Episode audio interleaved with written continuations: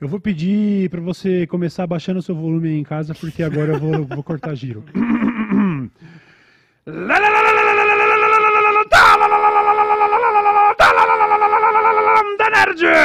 Aê, caralho!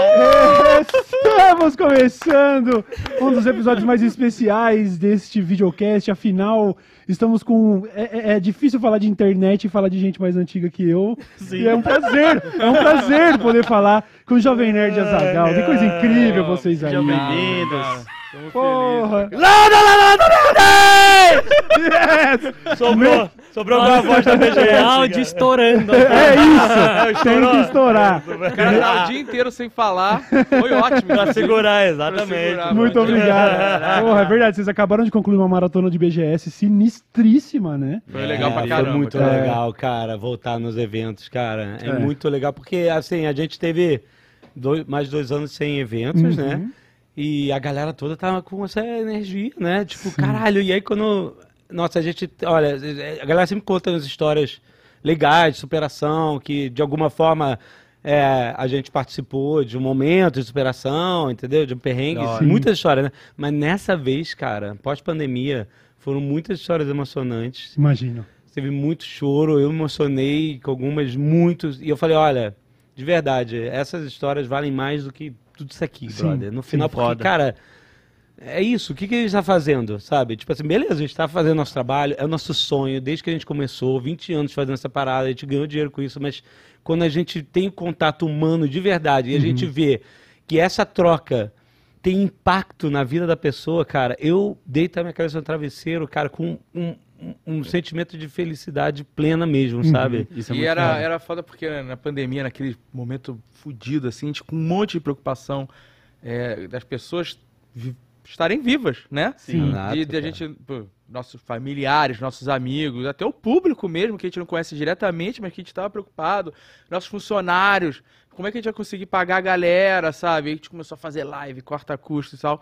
E a gente, era, era, tinha dias que era muito difícil gravar, sabe? Uhum. Sim, era foda. Puta, porque a gente, aí, a gente tinha essa parada, a gente tem que fazer. Sim. A gente tem que fazer porque, puta, às vezes a pessoa precisa só dessa uma horinha ali, sim, pra dar um, uma diferença, sabe? Então sim, vamos embora, vamos fazer, é, sabe? Uhum. E não é que isso é, tipo, cura de nada e tal. Não, é, uma, não, é uma participação. É uma válvula, né, de escape. É, é uma válvula é um de escape. Momento, só, sim, é um momento que ajuda, né? Tipo, de alguma forma direta e tal. As e... pessoas veem que vocês estão ali junto com elas de alguma forma e vocês acabam inspirando essas pessoas também a continuar. Isso é muito foda. Com mesmo. Certeza. Eu acho, que, eu acho de verdade. Não é, é uma horinha do dia, tal, mas é isso. É uma soma de, de, de, de, de fatores que vão...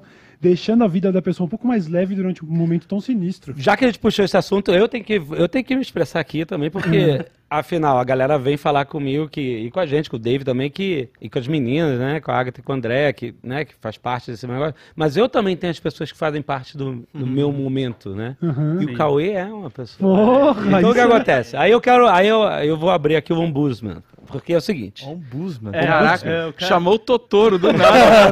Lembra que ele tinha esse programa, Ombudsman?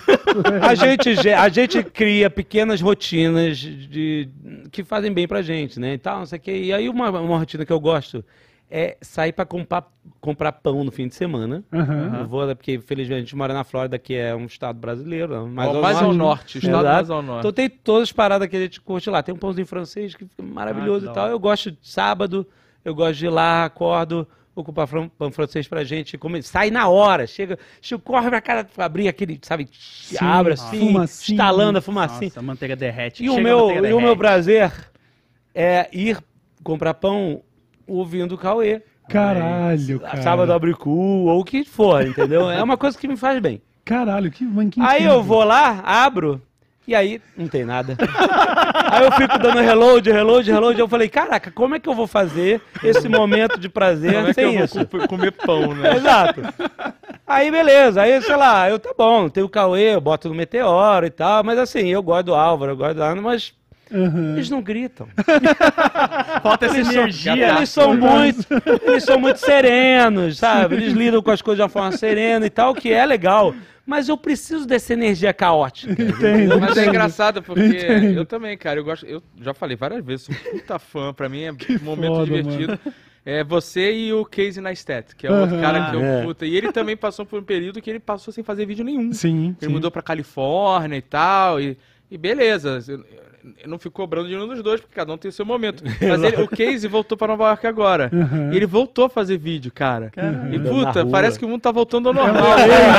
Candelete, pois é. É, então, eu, eu, eu esse, recentemente estavam me chamando de Tim Maia, porque parece que o Tim Maia tinha um pouco disso de, pô, o cara é um baita talento, mas que ele, às vezes, sabe, uns hiatos, cancelava show, que, é pô, é, não dá pra contar com o cara, ele é, ele é da hora, mas eu não consigo ver, não sei o quê.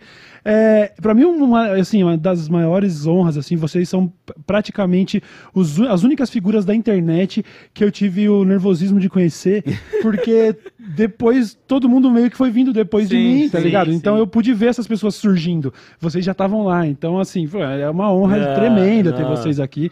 A gente, pra, pra audiência que não sabe, a gente já marcou essa parada desde o início do programa, né? Sim, quando é. Dessa Letra Show foi lançado, e aí eu, eu, eu vi que vocês ficaram sabendo e a gente já falou, pô, vocês precisam colar lá. E vocês falaram, ó, oh, a gente vai estar tá em outubro na B G S. Eu falei, marca a data. E, é e aí, foda. Essa era uma parada né, que a gente vinha aguardando com essa ansiedade boa desde o começo. Você que tá assistindo Dessa Letra Show, a gente sabia desde o começo que Jovem Nerd e Azaghal ia colar aqui em outubro. E a gente tava meio que, sim. sabe, se motivando com isso, tá ligado? Isso muito aí. Foda. Agora já que a gente vocês. Tá falando de cobranças... Eu não, não tô que... cobrando não, brother. Eu tô contando uma história. Mas o Cauê tem uma dívida com a gente. Eu tenho uma dívida gigantesca. Sim. Tinha um elefante na sala gigantesca, porque eu tava... Eu tava... Que ninguém ia comentar. É, você quer que eu faça o um resumo da dívida? É... Faz aí, faz aí. Bom, é... no ano passado, foi no ano Isso, passado, não, eu fiz uma live beneficente para arrecadar uma grana, eu doei, a gente doou metade da grana para as enchentes da Bahia, que estavam assolando cidades Isso. da Bahia, que estavam todas alagadas, e para também o M T S T, para fazer marmitas e tudo. Não eram marmitas, era o M T S T, o trabalho deles. E aí a gente teve lá uma doação do Casimiro, que foi de quinze pau, e aí por causa disso eu tatuei, dá para ver, não dá para ver... Onde tá mesmo essa tatuagem? Aí, aqui do lado de fora, a tatuzinha do Casimiro. Aí, e aí, isso motivou a galera a doar. A gente Sim. bateu o recorde de, de arrecadação. Mas o que também motivou a galera pra caralho a doar foi porque em algum momento vocês apareceram, acho que no chat, uhum. e eu pilhei e falei, se o Jovem Nerd Azaghal entrar aqui e doar vinte conto agora, eu tatuo o que vocês quiserem. E eu falei isso com toda a confiança do mundo. Eu falei assim, ó, eu não sei, assim, pode ser o que vocês quiserem. Eu não falaria isso pra quase ninguém. Mas eu confio na índole de vocês e eu tatuo o que vocês quiserem. E os caras doaram. Então eu meio eu que tô devendo. É? Vai pagar tatuar. Hoje. Ih! É. Nossa, vamos subir a audiência desse Como aí, assim? Né? É. Então. Cê... Que isso, Load? só, só podemos dizer que prepara a pele. Que você isso? O que vai acontecer? Sério? Isso? Nem poder é verdade. Daqui a pouquinho. Me fudi. Me fudi. De verde e amarelo sua nariz. Incrível. Que é sério mesmo? É sério. Sim. Vai... Aí, mano. Ah, não, você não é um tatuador, é, não sei. Não, não. Eu achei que eu, eu olhei assim, eu falei, tem um, tatua... tem um tatuador vindo, é, é isso? Então, foda que eu falei pro, pro Azaghal, vai, vai chegar o tatuador, daí você fala alguma coisa. E chegou o Henrique, que não é tatuador. Não é tatuador. Mas é... ele tá vindo aí, tá vindo, tá vindo. Ih, já tá escolhido tá a tatuador. Tá, tá escolhida a arte já. E eu vou descobrir, não, eu vou descobrir. Quer descobrir agora a arte? Ou eu tu tem arte aí, Bulba? É, eu vou. Ai, meu Ih, Deus! Caralho! Pera, pera, pera! Antes... Nossa senhora! Eu não acredito! Meu Deus do céu! Pera, pera, pera, pera! Pera, pera, pera. Deixa eu Vai me recompor. No lugar aí. Deixa eu me recompor. Não, ainda tem uma perna inteira aqui. Nossa, pera, pera. Vamos fazer o seguinte, então. Vamos usar isso de cliffhanger, porque ah. a gente tem um recado pra dar. Boa, boa, boa. Caralho! Beleza. Não mostra a arte ainda. Não mostra, nem mostra, nem mostra. Talvez eu nem veja, talvez eu só veja pronta. Ó, oh, mas você tá conhece a arte. Ah, mas de qualquer tá forma, ah, é, a audiência... Se bem que vou... eu vou acabar vendo no retorno... Não, mas daí, se eu mostrar na tele... Eu posso mostrar na televisão não, pera, ali, mas... você fecha o olho. Mas não mostra agora. Não, não, não mostra agora. Recado, dá o Vamos recado, dar o nosso recado. recado. Eu queria dar um recado porque tem, o, o pessoal do, do, do Globoplay tá com um Sim. projeto novo de podcast e eu acho que tem muito a ver com a nossa audiência. Então a gente queria fazer essa recomendação aqui. Joga na tela aí pra gente, Bulba. Sobre o Prazer Deles... é um podcast para homens. Quer dizer, você mulher também pode é, ouvir, mas é que esses espaços para discussões de homens, de sexualidade, de Sim. assuntos que são considerados de, muitas vezes de fragilidade na rodinha dos parças, é, sabe? Os caras não gostam de conversar. Não gostam de vergonha, conversar, tem tabu para falar sobre sexualidade, prazer em geral, para falar sobre relacionamentos, Sim. sei lá, questões familiares, né? O homem acaba, às vezes, absorvendo muito problema psicológico, mental, sim, porque sim. não externa essas coisas. Exatamente. Então, o Sobre o Prazer Deles, um podcast apresentado por Leandro Neco, Uno Vulpo e Luca Najar, do Globoplay, é um espaço para você encontrar esses debates feitos de maneira leve e reverente, mas também sem muito... Não é muito Ilha de Barbados, assim. Sim, sim. Por, até porque até o Uno Vulpo, é. ele é médico, né? E então... aí ele sempre traz um, uns pontos muito importantes com base mesmo do que ele tá falando. Pois é. Aí. Então... Tipo, coisas complexas, como lavar o pinto. É, é, pois é, sobre, ai, será que se eu passar lenço umedecido na bunda eu sou gay? Então, não. não é, então, esse é o Sobre o Prazer Deles, ele sai toda quarta-feira um episódio novo, tem, por exemplo, lá um episódio que, tá, que já tá no ar, esse programa ele tá no ar há alguns meses, né? Sim, sim. Tem um episódio que tá no ar lá que é sobre broderagem. Broderagem é aquele papo assim, se eu, homem hétero, vou ter um, querer ter uma conversa um pouco mais íntima com o Load, já vão falar, e olha, olha aí, olha aí. E aí E, por exemplo, se nós fôssemos gays, também rola um lance meio do deboche, às vezes. Sim, exatamente. Então não é um ambiente... É, é sempre é meio tabu o homem conversar sobre assuntos. Sobre vários assuntos, então, né? Então, você tem esse episódio lá pra ver já, o Broderagem. Inclusive, o link do podcast, ele já está aqui na descrição. Se você quiser acompanhar lá no Spotify, o Sobre o Prazer Deles, do Globoplay, certo? Então, é, da hora o, Glo e, o, Glo e o Globoplay... E todo episódio tem um convidado também. Ah, é, legal. É, legal. E é legal também as pessoas que não conheciam ouvir e recomendar para os outros amigos também, para até iniciar um papo. É. Às vezes fala, pô, olha aqui, você tá passando por um problema que você tá falando para mim, escuta isso aqui, ó. Acho que vai legal, dar um, legal. um norte para você. Legal pra caralho. Então fica aí a recomendação. Valeu, Globoplay, por chegar com a gente aí. E você aí de baixo, é, você aí da audiência, aqui embaixo está o link para assistir, para ouvir o Sobre o Prazer Deles, com Leandro Neco, Uno Vulpo e Luca Najar, certo? Boa! boa. E quem sabe é um dia esperamos eles aí, né? Porque eu... Quero muito falar com o Uno, né? Eu gostei do nome dele, Uno. É, o Uno, é verdade. Eu sou fã deles, eu já seguia eles, né? Uhum. Eu já seguia eles. Então, da se eles colarem aí, ia ser bem legal. Olha aí, da fica hora. o convite. Show de bola, então. Bom, então é isso. Basicamente, eu vou me fuder aqui hoje. Eu não sabia... Que isso? Que incrível! É incrível, é incrível porque realmente tinha um... Na verdade tinha dois elefantes na sala. O primeiro era esse. Pô, os cara, eu, tenho, eu tô com dívida com os caras. A gente vai ter que abordar esse assunto. E eu tava pensando, eu vou ter que sair daqui com essa promessa. Mas já, já vai ser mais do que a promessa. Eu vou ter, Não, vai sair com a dívida eu vou ter paga, que cumprir né? a promessa. Tá pago. Tem um outro elefante na sala que muita gente perguntou, que quando, vi, quando vinha um Jovem Nerd de Azaghal, que é um assunto que também a gente vai deixar como cliffhanger um pouco mais pra frente, Eita. que é um papo sobre T H C, que ele surgiu... Oh.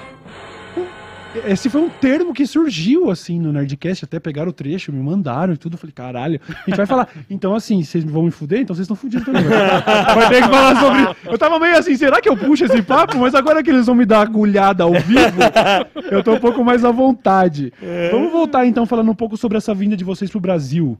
Fazia quanto tempo que vocês não vinham? A gente passou, é, no período da pandemia todo, a gente passou fora, né, então... É... fevereiro de dois mil e vinte foi a última viagem que a gente fez, né? É, foi... É, depois daquela live do Oscar, né? Que você... A live do Oscar, brother. É isso aí. A gente uhum. voltou e o negócio tava... E é engraçado que a gente voltou dessa live é, e já tava aquele... Ainda não tinha lockdown, nada, porque a doença tava muito concentrada na China ainda. Certo. Né? E na Itália começando a... Começando aparecer. na Itália. Era o comecinho da parada. Isso. É, mas já tinha um... No aeroporto já tinha avisos para usar máscara, avisos em chinês, Cara. sabe? É, algumas pessoas já viajando de máscara e tal. E a gente chegou em casa e a gente teve um, um resfriado monstro, Eita sabe? Eita porra. Que hoje eu falo assim, ah, pode ter sido. Eu não sei, não sei se Na era, porque a gente nunca tinha... fez exame, não tinha Teste. exame, já nada. Uhum. nada. Mas eu fiquei assim, ó, umas três semanas fudido, assim, de... Caralho. Ele ficou e tal. E eu ia, até um, eu ia ter uma entrevista com o Robert De Niro pro The Irishman. Caralho! E... Só que como eu tava doente, no, do, do dia do voo eu falei, galera, eu não tenho como ir porque eu tô malzão, eu posso passar pro, pra todo mundo Imagina lá. Você mata o De Niro, Imagina! Mano. E eu ia, eu ia entrevistar o Jim Carrey pro Sonic. Caralho! E eu falei, galera, não dá. É, foi no dia da viagem mesmo, eu falei, ó, eu falei pra a galera da Paramount, galera, você sabe que a gente é parça. E a gente não é de, de dropar a bola, assim, uhum. mas eu tô mal e não é legal, tipo assim, tô realmente...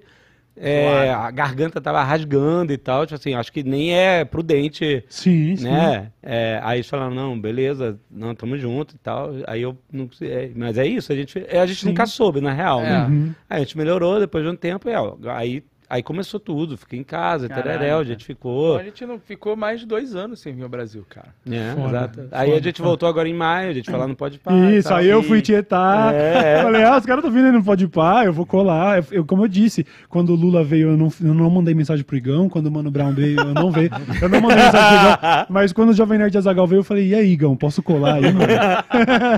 muito é, foda, muito Essa bom. vez do Pode Parar não foi aquela vez que a gente se encontrou na Seven Kings, não, né? Uai. Não, não, na Seven Kings não, no restaurante no, lá. Não, a gente foi comer coxinha no Veloso. Né? Coxinha? É, foi, foi, foi, foi, o...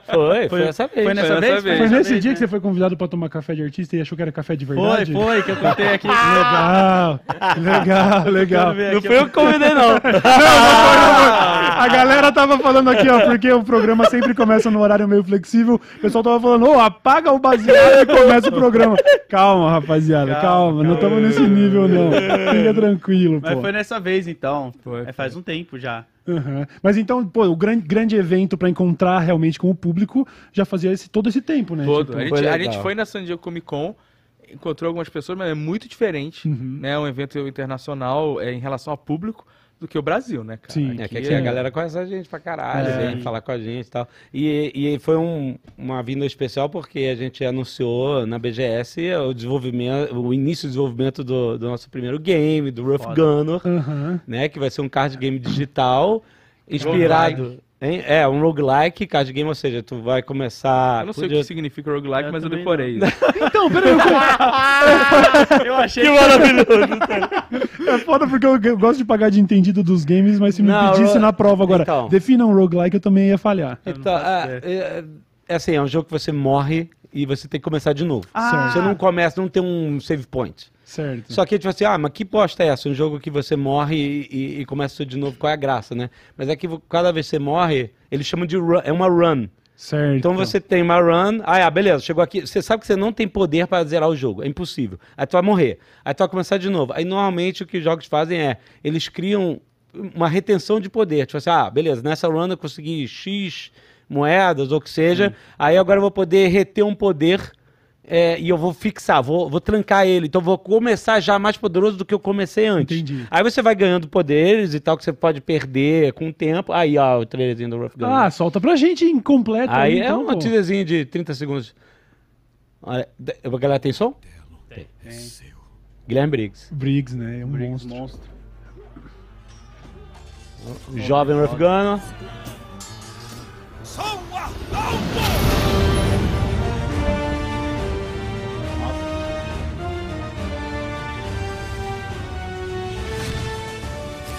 Nossa, esses artes são foda. São bem legais. Aí é foda que ele vai sair, ó, vai sair pra todas as plataformas. Caralho, Xbox, foda. Playstation, Nintendo Switch, foda. P C na Steam e tal.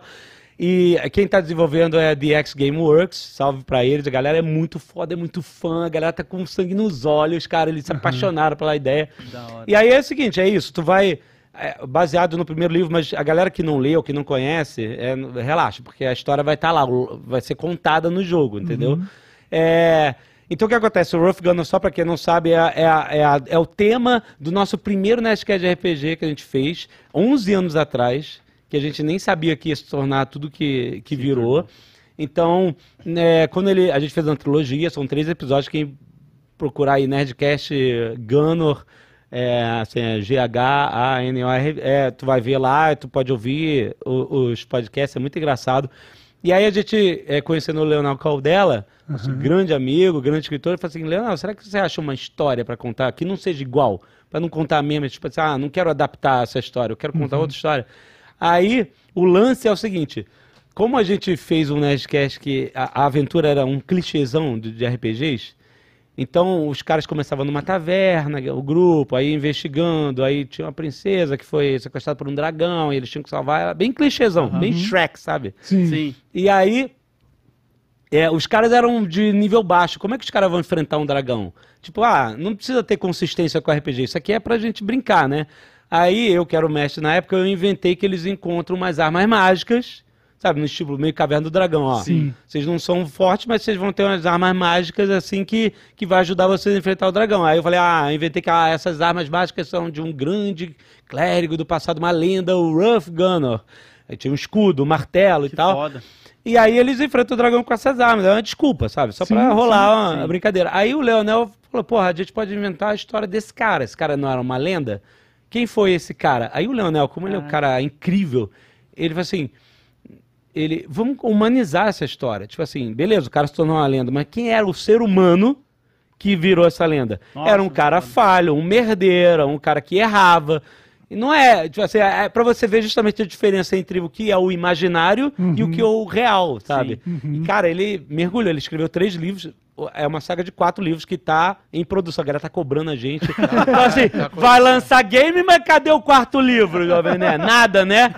Calma, tá sendo feito também. E aí ele conta a história desse cara, desde da infância dele, até ele crescer, se tornar rei, se tornar um herói, falho, e até ele morrer, né? Tipo assim, a história da vida do cara, tipo, biogra biografia Sim. do cara. Uhum. E aí...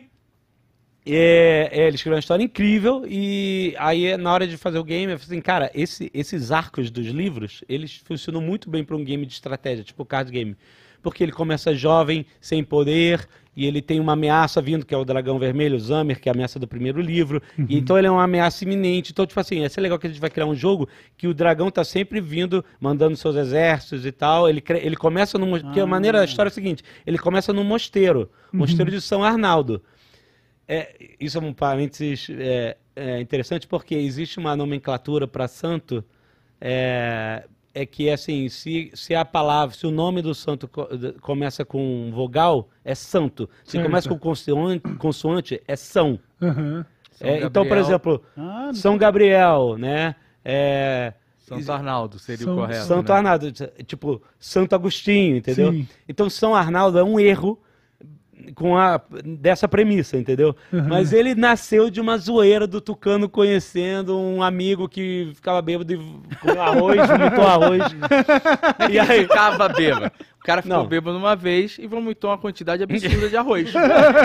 Absurda, assim, arroz cozido, foda. É, é. Aí na história a gente inventou que um santo do que que o personagem é um clérigo, né? Então era um personagem é, é, que tinha poder de cura e tal, e ele se, tinha que seguir uma divindade, uma ordem religiosa e tal. Uhum. Então a gente inventou de zoeira que era a ordem de São Arnaldo, com esse erro de propósito. Sim, sim. E aí tinha uma estátua do São Arnaldo lá na cidade deles. Que é o cara que vomitou arroz, era o Arnaldão Sangue Bom. Arnaldão Sangue Bom, exatamente. Então na hora de vomitar o São Arnaldo, e aí tinha uma estátua que uma vez por ano, quando o povo passava, né, necessidade e tal, ele vomitava, a, a boca da estátua vomitava arroz cozido. Caralho! Cozido. E aí até a gente... Aqui é a aventura... Ele cozinhava na cachaça do estômago. É. Nossa, a galera já comia um arrozinho com e aí, um fermentado. Não, aí na história, tem, na história é uma zoeira, né? A estátua vomita arroz e aí tem um mago que transforma o arroz em um, em um, em um golem. Sabe, golem são criaturas sim, sim. tipo, pode ter golem de, de lã, de, de terra, golem de pedra, golem sim. de ferro.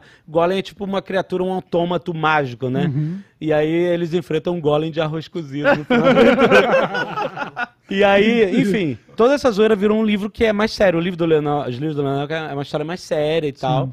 É, que conta o passado, né? A história do Nerdcast de R P G é zoeira, a história é uma história de aventura bem, bem da hora e tal. E aí... Ah, ele já disse, pô, vamos criar uma história num arco, pelo menos do primeiro livro, que tem um arco muito legal, onde o cara pode começar a... Ele começa bem fraquinho, vai ganhando as cartas, e aí o, o Ruff Gunner, ele tem amigos, aliados, né? Então tem um cara que é o Corin, que é o... É um cara que é, que é estrategista militar, que ele comanda exército e tal. Tem a Axia, que é, que é a feiticeira, necromante e tal. Tem o Jorgrund, que é um gigante e tal. Então, tipo assim... Tem, cada um tem uma característica muito diferente, que eles podem vir como um, um side deck, ou seja, um Sim. deck, ah, eu quero fazer uma run mais estrategista, aí chama o Corin como aliado, aí as cartas estrategistas do Corin vão pro seu baralho, ah, que da hora. Uhum. E aí você vai poder fazer uma run mais baseada nisso, você vai, ah, eu vou num lugar que eu vou precisar muito de magia, aí chama outro aliado, de, vai destrancando também, quando Sim. você morre...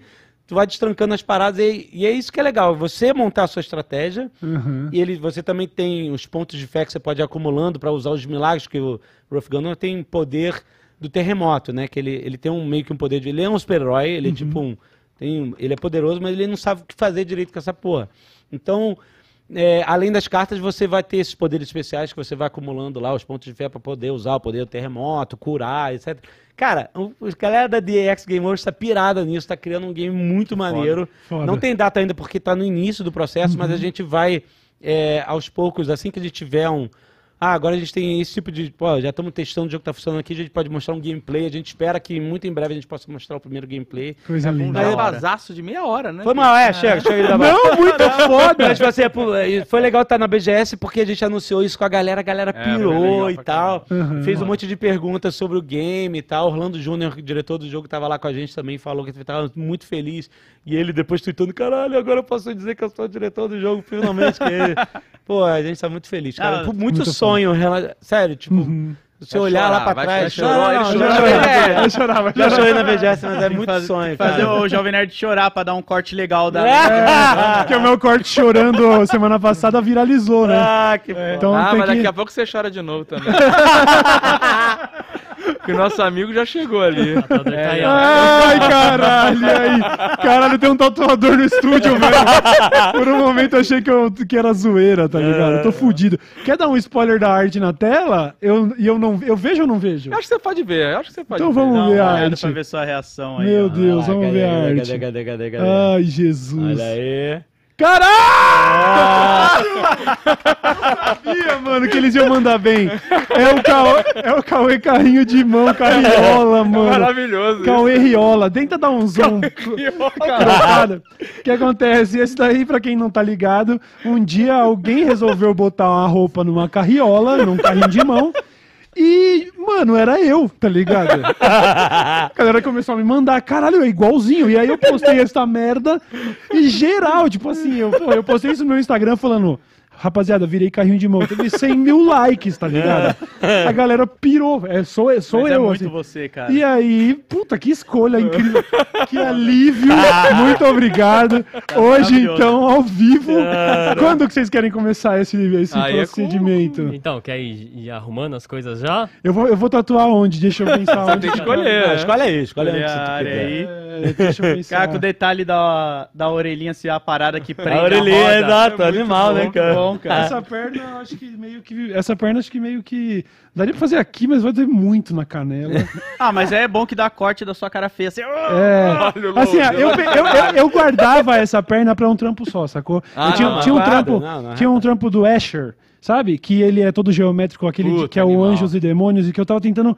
Eu, te, eu tentei fazer isso no braço uma vez, e aí a gente não conseguia encaixar o decalque, acabei desistindo. Aí eu guardei essa perna pra um dia lançar, pra fazer lacrar ela. Então, talvez fosse menos, menos legal fazer desse lado.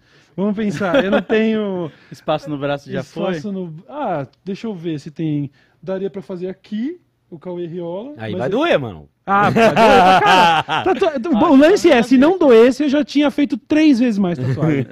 Eu sou bem cagalhão. Tem aí. Todo um espaço aqui... É, tem que ver o tamanho que, que ele preparou. Ah, é, vamos ver. Ah, ah aí, opções aí, de mano. Tamanho, caralho! Muito foda! Oi? Não, ainda não. Deixa eu, vamos ver o que, que dá pra fazer aqui. Pera aí. Pera aí, ó. Se, se fosse fazer o menorzinho, super cabe aqui, ó. E é ah, recortam aí. Recortam pra ele. Tá bom. Pra ele, aqui, pra testar. Pra caraca, aí, ó. Caralho, mano, eu não acredito. É legal que você vai até atender o público da A S M R também, né? A galera que gosta do barulhinho da maquininha. Olha, mas tu usou de, de, de Avatar um tempão isso usei, aí, né? Usei, cheguei a usar, incorporei, ficou, ficou pra mim. É foda que no, no original ele tá com uma, acho que é um chinelo do Flamengo, né? Aí é foda. Porque eu já, porque eu já apaguei a tatuagem do Casimiro, já tem o logo do Vasco, né? Caraca. Aí eu já tenho um Corinthians aqui. Aí se fosse a, o original, ele já tem o Flamengo. Aí fodeu, né? Pega a folha aí, pega a folha aí. Deixa eu ver, ó. Só, só pra ver se, se o menorzinho faria sentido aqui. Ó, aqui cabe, velho. Eu é legal porque legal, a gente ó. Consegue fazer aqui assim, ó. Olha lá. O que, que vocês acham? Ah, é, dá Ou pra deixar. Ou aí, é, não, vem aí pra compor, né? Aí eu achei que ficou legal desse lado, perto é, do Casimiro. Isso. Aí fica perto da tatu do Casé, é mais carnudo, vai doer menos é, do que fazer também aqui. Tem essa vantagem. É. Pô, fechou, vamos começar aqui. Caralho, muito foda. Aê. Muito foda, muito foda. Pô, é isso. Quer que a gente continue o papo enquanto ele prepara? Como é que é a ah, fita? Vocês que sabem. O que, que você quer fazer, Bulbasauro? Qual que é a sua ideia? Oi? Tá bom, beleza. quer decalcar essa daqui, aí a gente... Ah, tá tudo decalcado? Já, já tá era. Tudo no esquema, não, já, então, filho. Mano, sei lá, se vocês quiserem meter bronca, nossa, eu tô fudido. Como é que eu vou me concentrar? Aqui, ó. Ai, cacete de agulha! Mas é bom, é bom, é, é bom tatuar. Eu, eu tenho essa experiência, assim, eu fui casado com uma tatuadora. Sim. Então, quando era só eu e ela tatuando, aí, poxa, eu era uma donzela indefesa, tá ligado? Ai, tá doendo, tá doendo! E aí, eu já tatuei também em convenção de tatuagem. Ah. E aí tem plateia. Ah. E aí, cara, é. você não faz uma careta. Então, hoje a tendência é ver a minha versão um pouco mais forte, né? Um pouco mais... Não, cara, tem que gerar corte, cara. É, então eu vou chorar, né? Melhor. Tem que chorar, melhor. Reclamar. Caralho, mas é mano. Porque, negócio da tatuagem, né? Eu tenho duas, né? Tenho uhum. essa aqui e essa que eu fiz na, na Nova Zelândia. Certo. É, e eu tenho vontade de fazer mais, mas eu não consigo achar as paradas que eu olho e falo, puta, é eu sou assim também. Sabe? Uhum. Ah, eu, eu queria fazer, ou a, a próxima que eu queria fazer, eu queria fazer que tivesse vermelho, sabe? Certo. Porque eu vejo umas artes com uns vermelhos inacreditáveis. Uhum. Eu falo, puta, eu queria alguma coisa, mas eu não consigo, eu nunca chego lá e falo, ah, achei sim. essa aqui, uhum. sabe? Mas eu tinha eu vontade acho... até de tatuar o Ozob aqui, assim, sabe? Puta, ia ficar foda. Né? Mas, mas eu fico sempre, puta, será que vai ser é, o que pô, eu vou o Ozob, o Ozob tem a granada, é o elemento perfeito, mano. É, a granada. É, mas é. A, eu não, nunca chego, nunca olho assim e falo, puta, é isso, sabe? Eu entendo, eu entendo. Eu, eu fui baixando os pré-requisitos, sabe? Eu comecei fazendo uma homenagem aos meus pais, e aí era, pô, sem erro, tá tudo certo. Aí depois eu comecei a ir cada vez mais, até eu cheguei a fazer tatuagem, eu tava numa convenção de tatuagem, onde eu, falei, eu peguei a minha letra, escrevi o negócio e falei, tatua aí. Caralho! E, e aí depois eu descobri que tava errado. A grafia estava errada, porque era de uma banda sul-africana lá do The Antwoord, que eu gosto Caralho. muito. E eu fui querer escrever lá escrever. em Afrikaner, a parada que eu tinha certeza que era aquilo. Nossa, e eu errei, nossa, e, e ela tá rasurada. Eu falei, puta, era um I no lugar do E. Eu falei, faz um I em cima do E, aí não, eu tenho uma tatuagem rasurada. Então vai baixando o pré-requisito. Acho que é da terceira pra quarta, pra quinta... Começa assim. Ah, né, eu tenho sabe? isso nesse... Esse braço inteiro meu, ele é pra ser fechado, né? E eu tenho isso da Azaghal. Eu só tatuo coisa que eu olho e falo, mano, isso aqui foi muito importante pra mim. Uhum. Então eu faço grafite, aí eu fiz um cap aqui há muito tempo atrás, e aí sim vai. Da hora. Porque senão eu não consigo, sabe? Ver um bagulho e falar, quero isso aqui agora. É. Alexandre, não tem? Não, cara. Vamos fazer uma agora? Uma. Não, mas... Aí! Aí. Não, não, não, não, não, não, não, não, se fuder. Não, não, não, não. Já volta, já não, volta. Vai, Jovem, vamos gerar corte. Não, não, nada de corte, tomar no cu. Eu dou vinte mil pra instituição não, que você não, escolher. Não, não, não, não, para. Não, não. Tá, tá tua pícola. Não. Tua pícola. Não, não, não. Caraca, não, cara. Não. Pícola, tá tudo é, bem, tá tudo começa bem. Começa como o Cauê, pela família. É, isso. Não, não, não, sem pressão. Sem pressão, sem pressão, sem pressão. Tatuagem é foda, galera. É uma loucura, velho. O chat já tá... Sim, sim, sim. Não, calma, calma, calma. Esse é assunto pra outro dia. Nossa senhora. Já tá vindo os equipamentos tudo. Tá vindo os equipamentos tudo. Já, tudo. Eu tô um pouco hora. desconcertado, mano. Mas teve uma vez que a gente foi no... Na, tava numa C C X P e um cara pediu pra gente autografar. Uhum. E ele saiu... Tinha um tatuador né, naquele é, ano, acho que dois mil e quinze, parada. eu acho, né? É. Tinha um tatuador rolando lá e ele foi lá e mandou tatuar Caraca, por cima. Foda, Depois ele votou foda. e mostrou lá. E a gente, caralho, tem certeza. Então, eu já, vi meu, eu já vi meu logo antigo que eu usava, né? Que era meio caveira, uhum. meio, meio máscara de gás. Eu já vi, eu acho que umas seis. E aí eu sempre... Acho, eu acho do caralho, assim. Uma vez eu tava... Eu, inclusive, eu tava visitando algum... Eu tava fazendo um trampo no sul, daí o brother que trampava na fábrica do lugar onde eu tava falou, se liga, e puxou e tava gigantão no caralho. braço dele, assim. E eu falei, caralho, que foda. Tomara que eu não vire um neonazi, né? Porque, tipo... Já pensou? Já pensou? Ia ficar meio complicado, Nossa, né? eu tenho muito esse medo. Eu tenho uma máscara do Doom. Caralho, eu ia falar... Ele morreu, né? Ele certo. morreu em dois mil É, o, o, o, o rapper, né? É, o M F Doom. Eu tenho uma máscara dele tatuada aqui, porque eu sempre gostei pra caralho dele. Eu ficava com esse medo, porque ele sempre foi um cara muito recluso, assim. Eu vou falar uma parada muito zoada aqui. É. Ainda bem que ele morreu, que agora acabou. Ah, ainda bem que ele morreu. É isso que eu ia falar. Era isso que eu ia falar. É. Ah, a minha da mão... A minha da mão é, uma, é, do, é de uma letra do Queens of the Stone Age, uma das minhas bandas favoritas. E aí, um tempo atrás, ele, ele pagando de rockstar no palco, foi chutar um negócio, não sei se ele não reparou, era uma fotógrafa com a câmera. Nossa. E a câmera acertou o rosto dela, e aí fudeu Nossa. a mina. Teve, a mina se machucou pra caralho.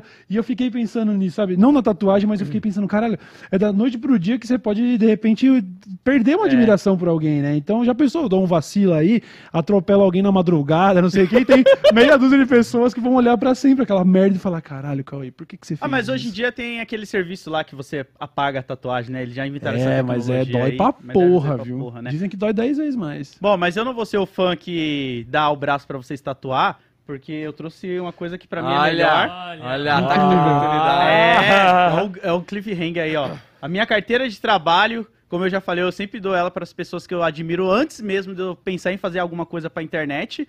Pra elas, porque é a minha, é minha alforria, assim, sabe? Eu vejo, tipo, nunca mais eu quero ter que trabalhar na minha vida registrado e eu não, não voltar pra esses patrões desgraçados aí que eu tive na época. E é, e é a carteira mesmo, tem a Caraca. fotinha, ó o Bulba aí, ó, foi o primeiro. Ah, legal. Fez um Bulbasaurozinho. Mas assina em qualquer lugar, tem alguma Aonde preferência? Você quiser, se quiser pegar em cima dos trabalhos aí, ó. Da, Deixa eu escolher um serviço da galera aí. Incrível, tem um da massa de pastel, foi o pior trabalho. Pô, qual é? Qual é? Eu quero ver. É esse aqui, ó.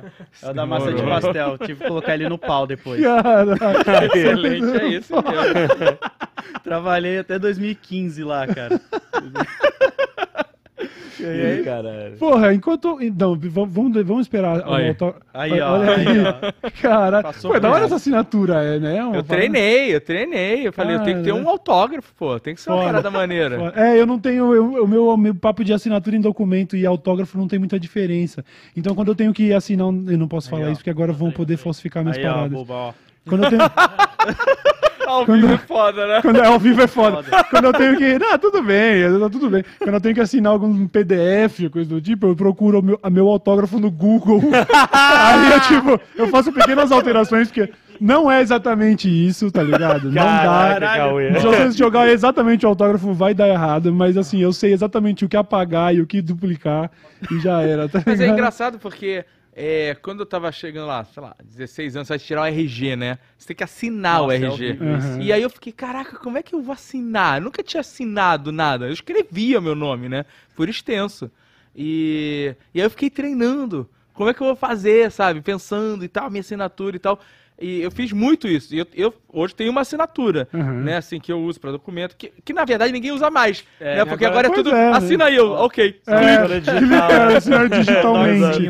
Pois Mas. É. E aí, quando a gente começou a, a ir em evento, dar autógrafo, eu, caraca, eu não sei o que escrever, não tem um, um Azaghal, sabe? Eu fiquei, comecei a criar, assim, ah, vou fazer uhum. o A assim, depois fazer um Z, e faço, é, sabe? Foda, e aí dá pra. Às vezes, muita gente lê metal, porque eu faço dois A's juntos. Aí parece um M. Aí eu uhum. corto ele, parece um E. Aí eu faço o G e tal. E... Aí um amigo meu falou, metal? É, metal. Ela serve também. Coisa linda. E aí, a gente tá se preparando aqui. Peraí que eu ainda tô um pouco... Ah. Eu ainda estou um pouco desconcertado. Como que faremos hum. isso, Bulbasauro? Você sabia disso tudo? Sim. Ah, então você se vira tava, aí. Tava, eu, cheguei, eu que dei a ideia. Eu vou assumir. Eu falei, Load, vamos fazer isso. Ele, beleza, vamos falar com o Bulba, então. Eu conheço. Você tá bem, você tá bem de amigo, cara. Legal, legal, legal. É, aqui, assim, ó, nessa região. Vou ficar mais ou menos assim, ó. Tu quer... Aí Será não sei que se tem ele que trocar conseguiria... de lugar? É, vê aí o que se vocês querem fazer. Se ele vier pra cá, pro lugar do Alexandre? Vier pra cá? Melhor? Pode ser. Vamos fazer a troca agora, então. Olha aí. Você quer que eu venha pra cá e o Azaghal pra cá, pra eles dois ficarem aqui? Ou... Aí, ó. Troca, troca, troca. Aí. Que doideira, mano. Assim, eu, eu sabia que o episódio ia ser especial, mas não nesse nível, tá ligado? Memorável, memorável. Memorável. Aí, aí, aí, olha aí. aí. aí. Nossa, mano, que beleza. Que ideia maravilhosa, mano. É, vou lançar aqui assim, ó, nessa... Ideia... Na parte mais carnudinha, pra doer menos. Cara, eu lembro aí, quando eu trabalhava nesses trampos aqui... Fechou. Eu trabalhava nesses trampos aqui ouvindo pra caramba o Nerdcast. Foi quando eu conheci Nossa, a massa de pastel. Que foda. Eu, eu, a... o, o Ilha sempre tive vontade de dar uma de... Se, sempre tive vontade de dar uma deitadinha. Ah, é, as cadeiras do Ilha, né? É. Eu pois vendo, é. Passando raiva, respondendo. Falando, ah, porra, não. O Ilha de Barbados, inclusive, que tem um futuro incerto. O pessoal tem perguntado aí, aproveito já que a gente tava se organizando aqui. O Ilha de Barbados, se pá, eu não sei, assim, não dá pra falar que acabou, porque são hiatos, né? Mas talvez seja um hiato por tempo indeterminado aí, que vem, vem a durar... Até o Rafinha resolver morar no Brasil. Então, assim, se ele nunca mais morar no Brasil, o Ilha acabou. Aí a gente precisa pensar aí no que fazer com aquele canal. As... É... Enquanto isso, a galera vem vindo pra cá, pô. Pudesse a Letra Show, é vai acompanhando a gente aqui, vai vendo as paradas. Coisa linda. Qual é outro lugar que você vai ver uma galera tatuando... Em real time, assim, ó. Oh. Meu Deus, vou ter que fingir que não tá doendo. É muito difícil isso, mano. Eu tô numa fase muito emotiva da minha vida. Eu vou ter que chorar, mano. Desistir de descansar. Ai, Jovem Nerd faz Cauê chorar. Mas... É, é. Olha o corte. Olha o corte. Caraca, vai dar bom, hein, Bulba, esse daí, hein? Caraca, cara. Puta que pariu. É, é, é. Ai, meu Deus do céu. Vem cá, então. Vamos, a gente pode falar um pouquinho sobre o segundo elefante da sala, então? Pode. É, foi um evento, né? Assim, ó, Jovem Nerd e Azaghal sempre são um evento. Tipo, quando vocês vieram pra cá, pro Podpah, a galera vai lá, estávamos eu, o Lucas. Inclusive, o Lucas falou que ia colar aí, acho que daqui a pouco ele vai chegar aí, não sei se ele vem. O Lucas tá, muito, tá numa fase meio rockstar da vida, então... Pô, rock, tá legal um isso, rock, né, é, cara? Tá animal, cara muito foda. foda. Incrível, ele tá né? fazendo show, ele, ele tá... fazendo muita banda grande e pagar comédia, assim. Ele tá, tá botando os caras no chinelo, botando os caras no bolso. Mas a vida do rockstar inclui acordar às duas da tarde, né? Então, eu, não sei, eu não sei se ele vem, mas ele queria vir. Então vocês são sempre um evento, tá ligado? E aí, é, vindo pra cá, eu não sabia que ia ser tão, tamanho evento, né? Que eu ia ter que me tatuar. Mas quando anunciamos a presença de vocês, a primeira coisa que a galera começou a falar é: Cauê, já que você...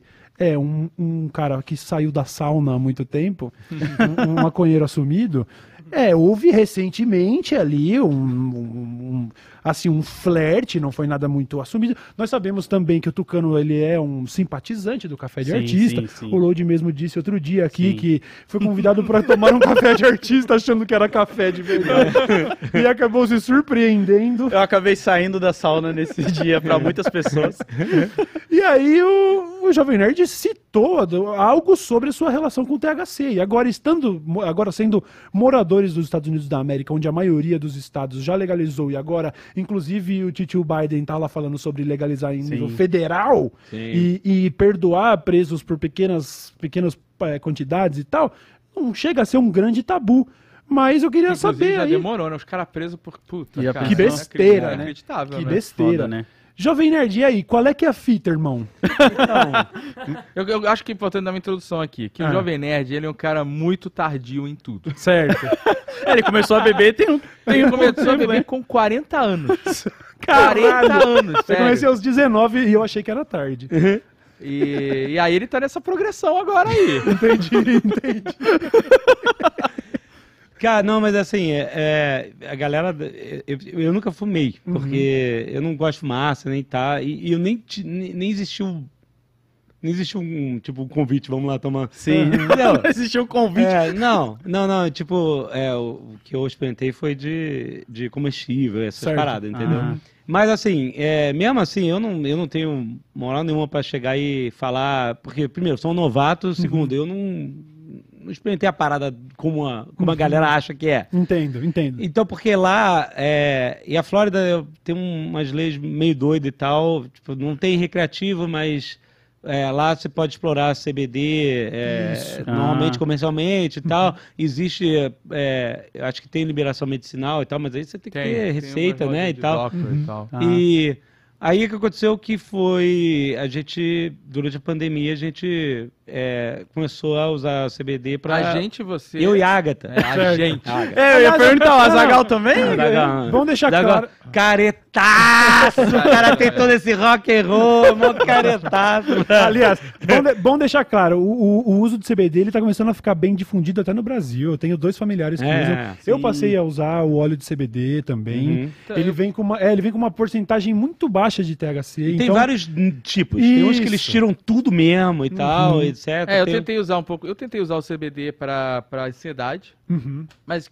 toda vez que eu tento aquele óleo, eu fico um arranhado na garganta. Assim, me incomoda demais. É, ele tem um gosto, ele tem um gosto é. bem forte de e erva, aí, né? E aí, pra mim, é tentam... pior, sabe? Eu fico... Uhum. É? Fica mais ansioso ainda. Eu quero pra tirar a ansiedade na garganta. Fica... É. Não, é, inclusive, é, não estamos falando de medicina alternativa, não. Assim, quer dizer, apesar de ser medicina natural, eu tive recentemente uma consulta com um psiquiatra, depois de tudo isso que aconteceu aí, com o papo de eleição e eu ter essa minha ausência, e eu falei para ele que estava fazendo uso de C B D, ele inclusive falou qual é a dose que você está tomando, eu falei, ele falou, não, pode triplicar essa dose, porque hum. você já estava me falando da sua familiaridade com cannabis em geral, então vamos aumentar essa dose aí, porque me receitaram uma quantidade que disseram assim, ó, por ter uma quantidade baixa de T H C, você pode ter uma experiência de ficar um pouco chapado, então toma ah. três a quatro gotas. Mano, eu tava não, tomando doze, nada, não, é não nada. tava sentindo não, nada, não é porra. Nada. Caraca. É, é. Então, meu próprio... é, psiquiatra falou, então assim, a, a, eu tenho familiar que toma, tudo com coisa pela Anvisa, bonitinho, e eu sei que existe toda uma cultura americana agora de colocar C B D na cafeteria. Você, ah, eu quero, vou tá pedir assim, um é. smoothie, ah, mas eu pago cinco dólares a mais para pôr C B D no... Então, mas, garagem, mas isso ainda é problemático, porque como ainda não é nada regulamentado, uhum. é, existe, é uma festa, cada um pode fazer do jeito que, que quiser, tipo, a F D A, F D A? Ou é a Anvisa de lá. Certo, a Anvisa de lá. É...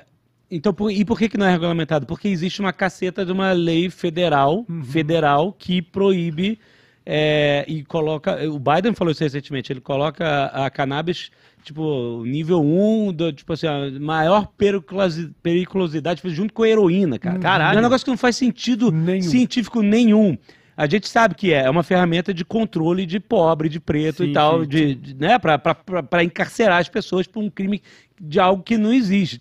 Isso é, um, é uma herança dessa desse, de, de cultura racista dos sim, Estados Unidos. Sim. E, do e da guerra às drogas, né? Guerra contra sim. as drogas e tal, que é... Ih, caralho, fiz a parada.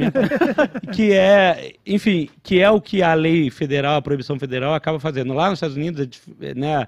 Existe muito essa independência entre os estados, então a cultura começou a trazer, né, a liberação em muitos estados. Mas, por exemplo, se você colocar Califórnia, que é liberado, recreativo e tal, Nevada também é liberado, Colorado. Um estado faz fronteira com o outro. Se tu cruzar a, a, a, a, a fronteira com cannabis no bolso, tecnicamente você está é, cometendo um crime federal. Você está fazendo isso tráfico? É uma questão federal. Não. Puta, eu não sei dizer o que, que se enquadra.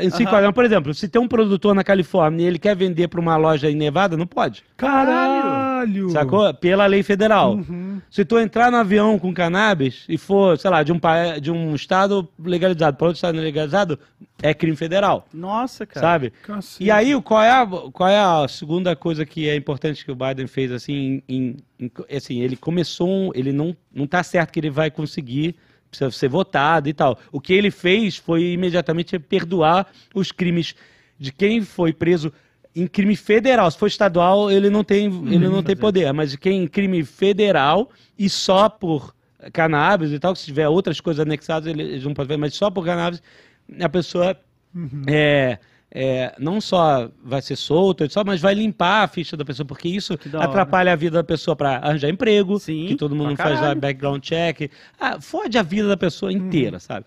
Então, é, então o que acontece? É, cada, mas essa... aí o Jovem Nerd maconheiro, que você tá... Não. Então, aí lá na Flórida tem uns meio termos, entendeu?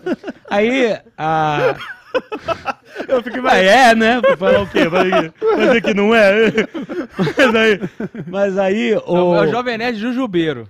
Jujubeiro. Isso, não vai vir um nerd. São edibles, são comestíveis. É. E aí é isso, a gente toma ali... Eu tô tomando agora tarja preta. Eu tô tomando um comestível pra ficar relax. É, só que é. com uma química muito mais sinistra do mais que de sinistra, plantinha, né? Tá ligado? E se você tomasse ele sem ser acompanhamento médico, ele podia destruir de pois uma é, maneira... É, pois é. é. E aí, durante a pandemia, sabe, é, a Agatha teve... Ela Eu não sei se, nessa época que a gente ficou doente, não sabe o que foi, que pode ter sido Covid ou não, ela teve um, um problema de insônia uhum. crônica. Ela ficava, tipo, três dias sem dormir, não Nossa. conseguia dormir.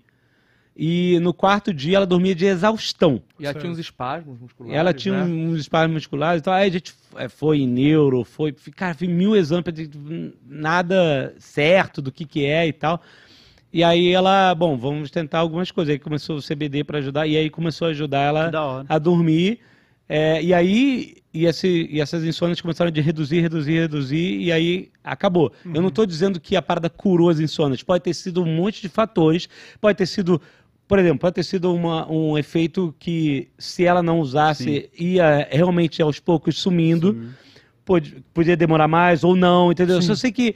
A gente começou a ter contato mais com isso e ler, estudar muito sobre isso, é por, meio por causa disso. Uhum. E a ansiedade mesmo da pandemia, de tudo, tipo assim, a gente estava lá gravando, lá, lá, lá, lá, mas a gente é humano, brother. Sim. Exatamente. Tava, foi um período muito tenso. Mega muito ansioso mal, e tal, tenso. Sei que tinha... Uhum. Ainda mais que a gente tem esse hábito, acorda, pega o Twitter, é. aí... É, é, sabe, vem aquele esgoto na tua cara. Eu tive que tirar o, o app da Home do é, meu celular. Eu já fiz isso algumas vezes, de tirar é. do celular. É, ele já está lá porque... E aí, e aí a parada começou a ajudar, assim, nesse, nesse nível, mas a gente fez tudo com da muita hora. responsabilidade, pesquisando, porque a, a parada que eu estava falando antes, que eu desviei o assunto, sobre... a proibição federal e tal, e por que que tem esse... Ah, tem rolê de C B D em tudo que é lugar, imposto de gasolina e tal.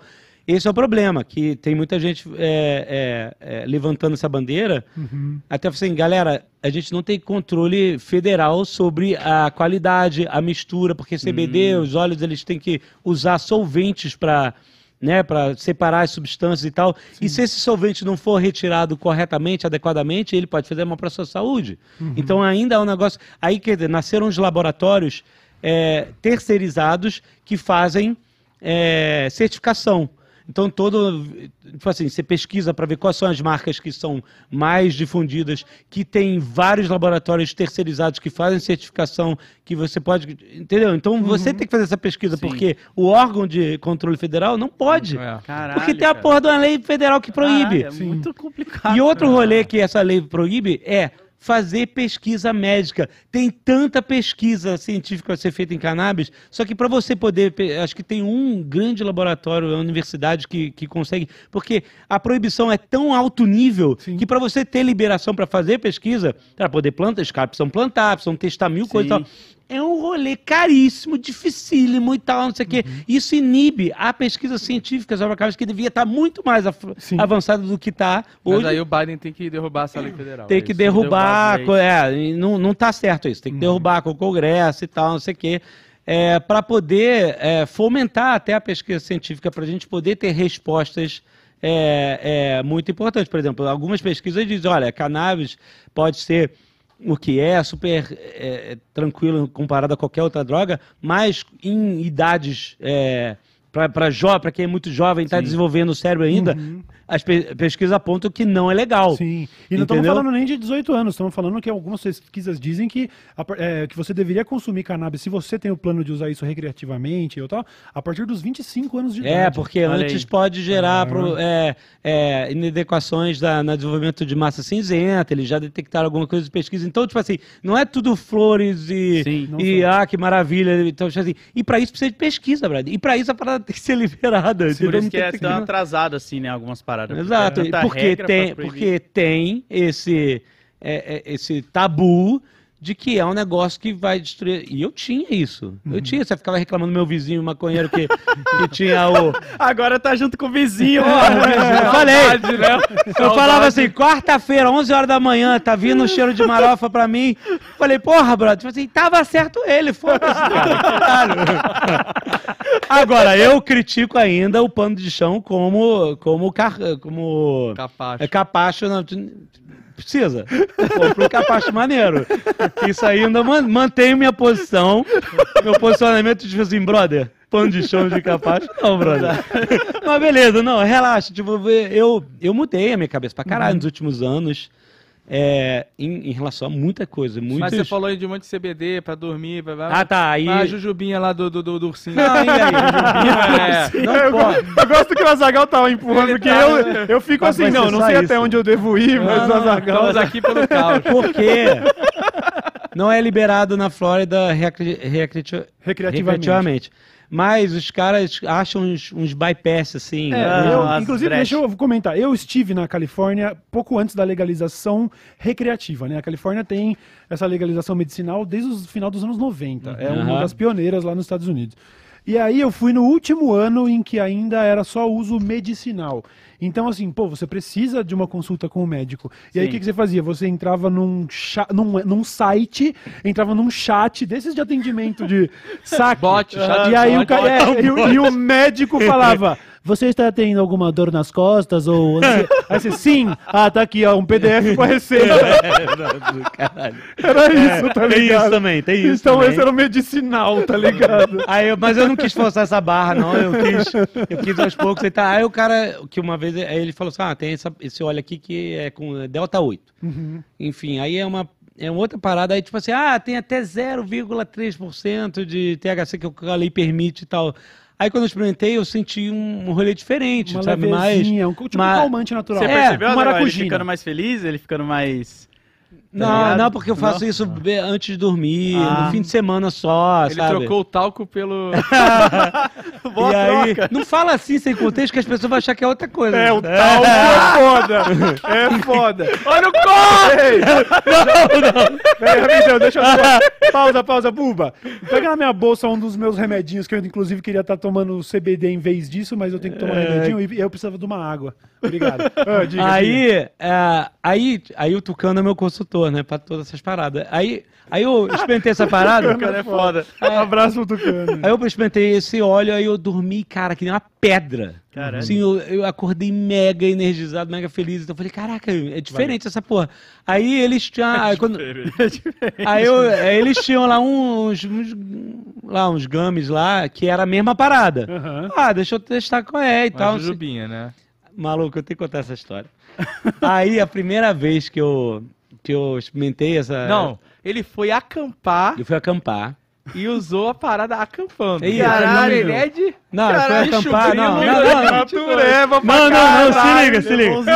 A parada, eu fui acampar, e aí o J P, sabe o J P? Certo. Ele foi acampar com a gente, levou uhum. os filhos, a pica, todo mundo.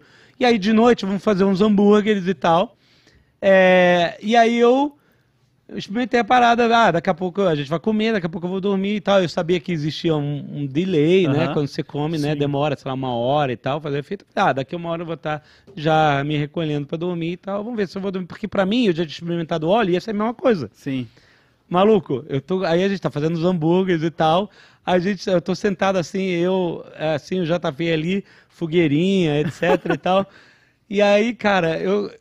Aí eu começo a sentir, ah, ah, tá um relaxamentozinho, de, ah, é, bem, bem... Só que aí, cara, a minha, minha cabeça começou a, a viajar. Aí o J P tava falando com ele de alguma coisa, sei lá, de política, alguma coisa e tal. E aí, cara, eu, eu tô desenvolvendo um pensamento e de repente eu...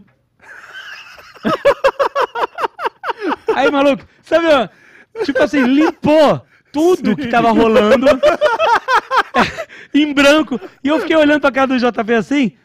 O que, que eu tava falando? Caralho. Aí, Léo, você tava falando disso, de não sei o que, do Trump. Eu falei assim, ah, é, tá.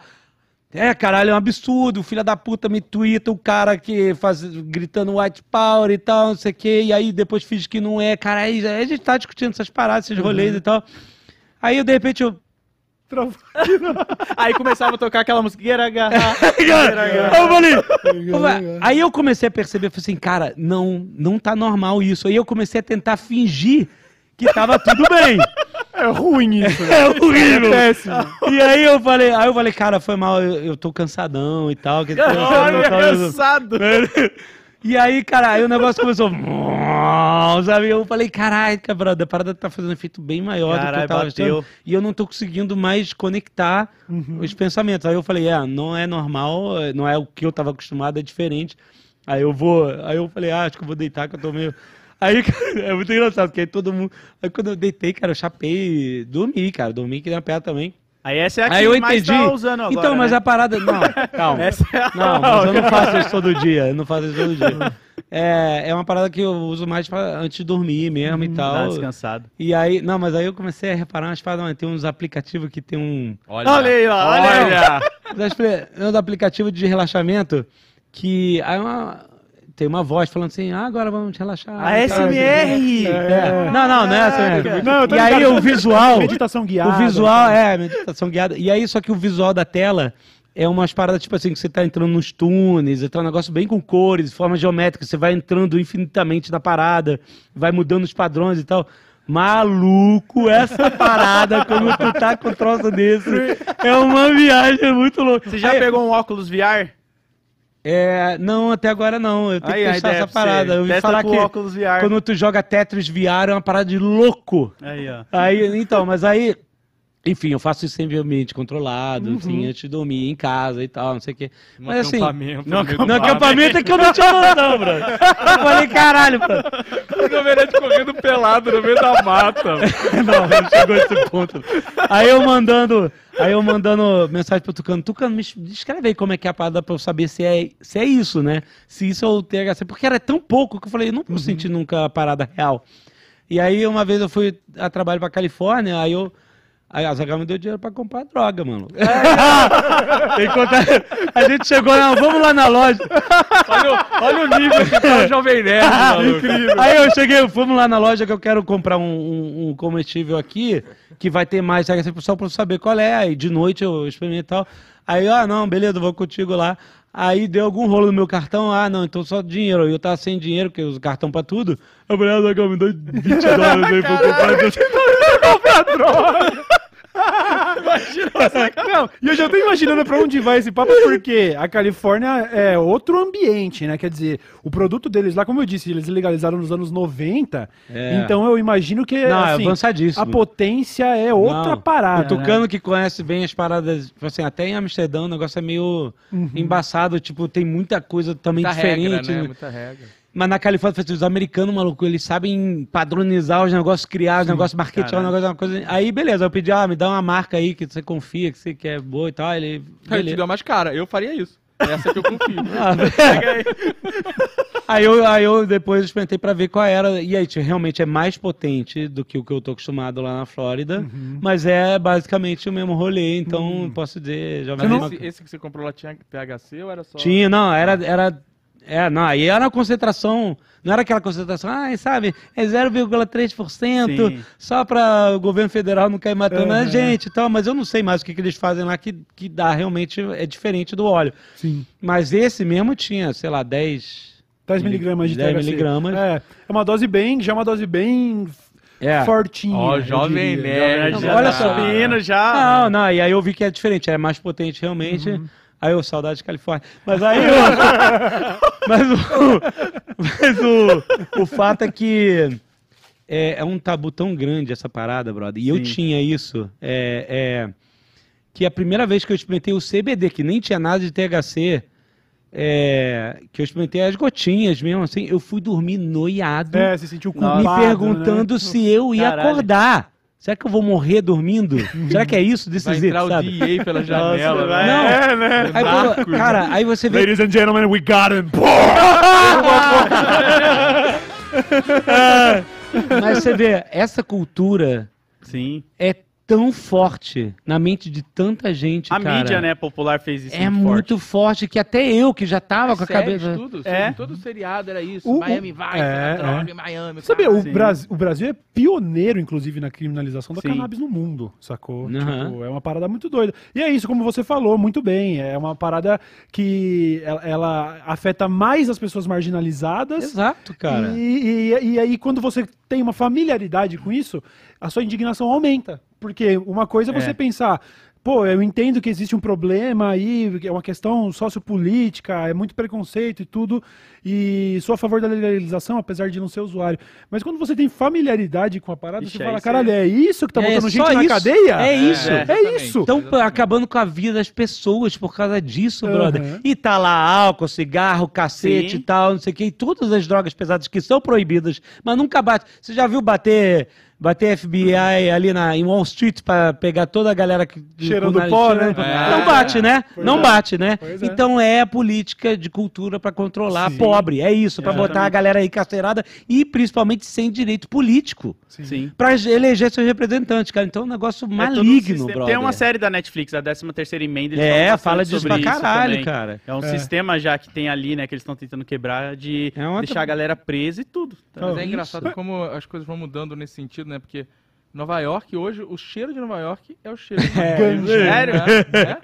É, galera, tudo, tudo que é lugar e tal. É. Você andar pelo, pelo a, o cenário do G T A lá do a Venice Beach, cara, é um cheiro... É, a Venice Beach tem um cheiro de, de maconha fortíssimo. Nos Caralho, lugares onde o Peru legalizou... Agora disseram que a Flórida, ainda que esteja nessa fase, né, de, de transição, porque acho que todos os estados começaram com esse lance meio medicinal e daqui a pouco vê que deu certo e libera o recreativo, né? Eu sei que na, na, em Massachusetts ainda tá... Até a última vez que eu fui, ainda era é, só medicinal. Não consegui receita via web. Mas é, com, começa essa transição. E tem gente falando que, por exemplo, a Disney agora, você tá andando pela Disney, você tá sentindo umas marofinhas aqui e ali. Caralho. Vocês tiveram essa experiência ou não? Disney, não, eu, não, eu ouvi, não. eu ouvi, eu também talvez não. Talvez seja Califórnia, talvez seja Califórnia. Ah, ah Califórnia. Ser, mas eu acho, eu acho que não. porque você não pode fumar dentro de nenhum estabelecimento Disney. É, nem nada, cigarro, nada, então, nada. Pro, provavelmente não. Se o cara acendeu o backzão na Disney... É, é, que, mas tem aqueles pendrive lá também. Não, não também não pode, pode, pode. É, pode não, tem que não ser pode, muito mocosado. Tem que ser muito... Eu tive uma experiência que eu achei meio bizarra na, na Disney, na Flórida, porque eu tava com um drink... E aí eu tava saindo do parque e o cara falou, oh, não pode sair com o drink, é. mas não... É porque, é porque você pode beber dentro da Disney, mas você não pode beber na rua. Não pode beber na é, rua. É, você pode regra. beber não. em estabelecimentos comerciais que tem autorização é. pra... Na rua não é proibido. E na eu falei, caralho, é bizarro, porque eu posso galera... beber com o papel, mas eu não posso beber na calçada. No saquinho, né? é. Exatamente. É. Bota no saquinho doido. pra não mostrar que tu tá bebendo. É, é meio... É cara, louco, que não faz sentido, tá né? Aí? Porque, tipo, é só ah, um saco de papel que tá tapando a sua visão ali. Mas é só o bypass da lei. É, bypass. Olha, você não pode ter álcool, carregar, transportar álcool na rua, é isso. Estamos prontos! Ai, Jesus. Olha aí! Ai, meu Deus do céu. Assim, né? Eu, eu gosto muito de tatuagem e já fiz diversas. Eu já fiz muitas tatuagens pequenas, eu não tenho uma contagem, devo ter feito umas quarenta. Caraca! É, mas assim, eu odeio me tatuar. E se não doesse, eu já teria fechado o pescoço, já teria feito tatuagem na cara. Mas a grande realidade é que é um, é um teste, né, velho? A tatuagem é um teste de, de quão determinado você tá de andar com essa nova estética. Porque uhum. dói pra caralho. Eu não Sim, sou imagina. do que vai suavizar o negócio. Eu acho que dói pra caralho. Você Tem não gente concorda? Que, é, dói pra caralho. Eu não sou muito por causa da dor também. Uhum. Tanto que eu não fechei alguns lugares que eu tenho medo, assim, de... A galera fala, nossa, aí dói muito. Canela, assim, a galera fala, é, essa aqui, ela, ela, o cara que... Eu fiz na Nova Zelândia, né? Eu ah, é? Você um, fez com um maori mesmo. Caralho, aí é foda. Uhum. E, Bom, mas... mas ele fez com, com máquina, não fez com... Certo. Ah, ele não ficou com... É, não, não, aí... Aí eu não... Aí tem que estar muito da cultura da parada. É. Mas aqui do bastante, uhum. no osso deu bastante, mas aqui atrás, o cara não tirou uma gota de sangue minha. Caralho, cara, foda. foda. Mas quanto tempo foi de tatuagem, você se lembra? Hum, duas horas. É, então. Eu, eu acho que o corpo, ele tem também essa parada de... Ele tem um limite do que ele aguenta lidar com essa coisa. Então, é, eu acho que sim. Uma tatuagem de duas horas ainda tá dentro da... da você ainda tá cheio de coragem e determinação. Uhum. Sabe? É. Esse último, eu fiz o Immortan Joe agora, né? Puta merda. E tu tem aí. o Cthulhu também e aí. E também o Cthulhu. O Cthulhu foi, foram seis horas, mas o Immortan Joe foram... Quase oito. Nossa, porque tem muita sombra, porque muito detalhe, é um, porque né? eu, inclusive o Calegari, que manda muito bem nisso, ele faz a parada toda em camadas e aí depois tem que passar o branco no final e tal. Então foi realmente chegar no estúdio depois do almoço e sair às dez da noite. Nossa. Mas aí o rolê é que aí... você tá massacrando em cima do massacre. É, né, cara? E aí é. não tem como ser forte, cara. Chega uma hora, você começa super tipo, não, beleza, eu tô acostumado com isso, uhum, eu sei como sim. é. E aí na hora seis, você, você já, já tá, tá fazendo careta no estúdio, nem percebe, mas já tá tipo... Ai, meu Nossa, Deus! Cara. Mas essa vai ser uma tatuagem pequena, então... Só que eu também tenho a opinião de que as pernas... Quando eu tatuei a, a perna, sempre doeu mais do que os braços, é tá ligado? É. Caraca. Não sei porquê, mas eu tatuei inclusive os dedos do pé, que foi acho que a minha tatuagem mais doída. Caraca. Doeu muito tatuar os dedos do pé. Eu ainda tra trabalhava numa empresa na época que eu tinha que ir de tênis no dia seguinte, aí eu coloquei plastiquinho dedo por dedo. E na primeiros dez minutos caminhando eu percebi que já tinha saído tudo, a minha grudou nos dedos. Ai, ai, eu andava ai. mancando, e geral me perguntando o que que foi. Eu falei, ah, eu machuquei no futebol. Eu tinha vergonha de falar que eu tatuei os dedos. Tá ah, mas é, tem uma galera que, eu lembro quando eu trabalhava, eu fazia, essas da mão são recentes, porque eu usava manga longa pra tampar, assim, por causa do tabu, né? É. Ficava com o maior medo de não arrumar emprego por causa da tatuagem. É bem recente isso de você ter que esconder a tatuagem, banco, é, você não pode. Até agora, pois não, é. eu, eu, eu lembro de ver um corte, um TikTok recente, é, de uma aeromoça feliz falando que agora ela pode usar manga curta e mostrar a tatuagem, mostrar aí, a arte caraca. que ela escolheu ter na pele. Uhum. E que antes a companhia aérea dela, eu não lembro agora qual era, não deixava. Sim. Aí, ó. Sabe? Sim. Ah, cara, então, muito é. Tinha banco, cara, que homem não podia ter barba. É. Assim, tem um monte de regras, eu lembro específico, um amigo meu, ele de repente apareceu de barba e falei, uai, ele avisou, ele agora liberou. Eu, caralho! É por isso que eu acho do caralho isso, do, uh, o depoimento do Alexandre, esse negócio de a gente se encontra em posições que a gente pode dar uma quebradinha no tabu, por mais Sim. que esse termo tenha virado uma coisa meio jocosa, tá ouvindo meio esse piada. barulho? É, ó, é o quebu sendo tabrado. É. Mas eu acho do caralho isso, a gente Sim. usar essa posição para falar sobre coisas que podem ser controversas, mas assim, são pouco controversas pra gente que tá nesse meio e que é muito controverso, imagina, de repente, pra um advogado falar que foi pra Califórnia e tomou como um é. gummy bear e tal, sabe? Isso daí é um, um é, tabu eu, porque é estigma, entendeu? Uhum. Tipo assim, Assim, qual o estigma que eu... Ah, você fala que, ah, não, eu fui, fiquei bebaço, não, não cheguei em casa, Bem nem sei louco. quando eu cheguei em casa. Não tem o mesmo estigma de você Exato. falar, ah, fiquei chapadaço e, uhum. e fiquei curtindo uma brisa lá. Parece que... Entendeu? Sim, mas sim, por que sim. que tem os... É, é social, sim. construção social, o estigma, sim. entendeu? É, é esse nível que se você falar de álcool, todo mundo acha ok, é, sim. né? Uhum. Não, quando você fala que você não bebe, a galera... Que eu não bebo, é, né? Verdade, a galera é. fica, caralho, você não bebe álcool nenhum? Eu é. falo, não, mas é, é porque mesmo, eu não gosto. Porque eu também não bebo, velho. É, eu sei é. bem ah, como é. E é verdade. Olha, nossa, o Bulba é super bem. O Azaghal e o Bulba, eles podem, puta, super marcar um encontro, sei lá, numa biblioteca. Mas eu bebo, Ah, é, não, Azaghal bebe. É eu e o Bulba só. Super, é... Que eu, eu não ponho uma gota de álcool na boca, por, mas porque eu não gosto do gosto do álcool mesmo, sabe? Uhum. E, eu não, e eu sinto que, tipo, eu não preciso. Então fica uhum. de boa, assim. É, eu tava num aniversário um tempo atrás. Mas o Jovem Nerd era assim, espera só você envelhecer. Você vai chegar lá. É, foi na pandemia que eu também comecei a dar uns dois. Ó, tô...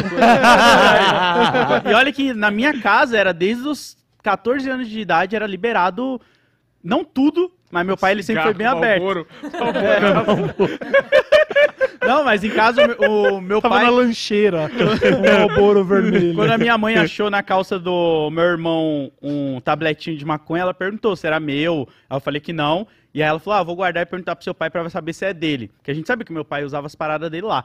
E aí, passou uns dias, eu perguntei, falei, mãe, e aí, era de quem ela era? Do seu irmão. Seu pai falou que é melhor ele usar dentro de casa do que na rua. Uhum. Porque meu pai, ele sempre foi bem aberto com as paradas, sabe? Ele explicava certinho pra nós tudo. Então, desde moleque, eu nunca quis, porque era o que o Jovem Nerd falou. Eu também não gosto de fumaça, uhum. sabe? Eu ficava meio sufocado, assim, eu ficava, ah, não. Mas aí eu fui aprendendo aos poucos, depois da pandemia, que eu quase surtei, ah, eu fui não, vendo como, é, tipo, me ajudava, é, umas exato, paradas, é. assim. Mas é, é... Legal, é legal isso que você comentou sobre dentro de casa, porque quando eu rodei pela primeira vez, eu tinha, sei lá, vinte e dois, vinte e três anos, e eu tava jogando um baralho, a gente jogava poker com o pessoal da faculdade na casa dos meus pais, e era madrugada, e alguém deu a ideia de, ô, oh, pode tô, tô, acender um aqui. Eu falei, ah, meus pais estão dormindo, fica tranquilo.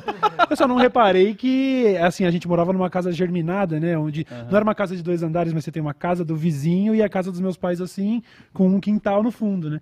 Então a janela dos meus pais ali no alto, de repente... Abre a janela, duas e meia da manhã. Cauê, que porra é essa? Aí eu travei, aí ela só pá, fechou a janela. E aí eu tive que encontrar com ela no café da manhã, hum, na manhã seguinte. E aí eu sentei, todo tímido, bom dia, com aquele sorrisinho amarelo. Ela, e aí? Fumando maconha, jogando baralho, fumando maconha. Aí eu falei, isso, você preferia que eu estivesse fumando na rua? Eu tava fumando maconha com os meus amigos em casa. E aí ela... travou, eu pensei, checkmate. E acabou. Não teve é, ela. Uh-huh. Beleza, seguimos com o nosso café da manhã e desde então isso ficou normalizado. Pô, teve um lance que eu e a Agatha tava em Los Angeles a trabalho, mas a gente tra tá trabalhando e tal, cada um foi dormir e beleza, tinha que acordar cedo. De repente, até três e meia, quatro horas da manhã, alarme de incêndio do hotel. Pera, esse é o alarme de incêndio, que tem... tem né, no teu quarto, assim, uhum. alarme de incêndio, por favor, vá calmamente, para, não sei o quê, desça as escadas. Cara, aí a gente, puta que pariu, caralho. Você, às vezes pode ser, tipo assim, olha, pode ser sério, mas pode ser alarme falso que acontece também. Uhum. Aí eu saí no, mexi, saí no corredor, a Azaghal saiu lá no corredor também e tal, não sei o quê. Eu falei, ai, que porra é essa? Então, aí veio, daqui a pouco veio funcionar no hotel.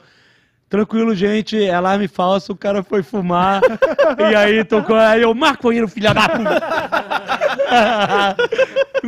Todo mundo acordou com o coração na boca. Um alarme é muito escroto. Cara. É, é um... Geral com crise de ansiedade falando, caralho, cadê esse cara agora? Eu preciso, eu preciso dar uns dois agora, pra poder voltar a dormir, tá ligado? Exato. Tem uma selfie do Snoop Dogg com bombeiros, né, porque ele já fez isso. Ah, exato. Alarme de incêndio. É, o Snoop é o melhor, né, tem vários dele com segurança, assim, aí ele tá aí ele faz assim pro segurança, segurança olha e fala, não tem como eu recusar, né, mano? É TikTok, tá ligado? Incrível. Vocês, ah. inclusive, assim, o é, que foi? Tamo pronto? Tamo pronto. Ele tá só esperando. Ah, gente. Tá dando uma secadinha. Ah, tá, não, beleza, beleza, foi mal. Vocês também tiveram, é, vi, vi, vivendo no ambiente nerd, vários tabus, é muito foda usar esse termo, que pode sem parecer vários... pejorativo. Estigmas. Estigmas. Estigmas. Uhum. Vocês quebraram vários estigmas ao longo dos anos e conseguem ter hoje uma imagem de um nerd que não é reacionário, porque a gente vê ainda o comportamento do nerdola, que é outra, outra coisa, mas vocês tiveram que lidar. Eu imagino que foi um processo talvez meio espinhento, assim. Eu, eu, eu imagino que não o seu é, público é... super abraçou, assim, a, as mudanças a, é, progressivas que aconteceram, uhum. mas foi um processo, né? Imagino. Um processo, um processo, porque e esse, essa parada nem vem da cultura nerd, ela vem da cultura geral das uhum. pessoas, entendeu? É, é uma cultura reacionária que a gente está vendo ela crescendo agora, sim, né? Sim. É...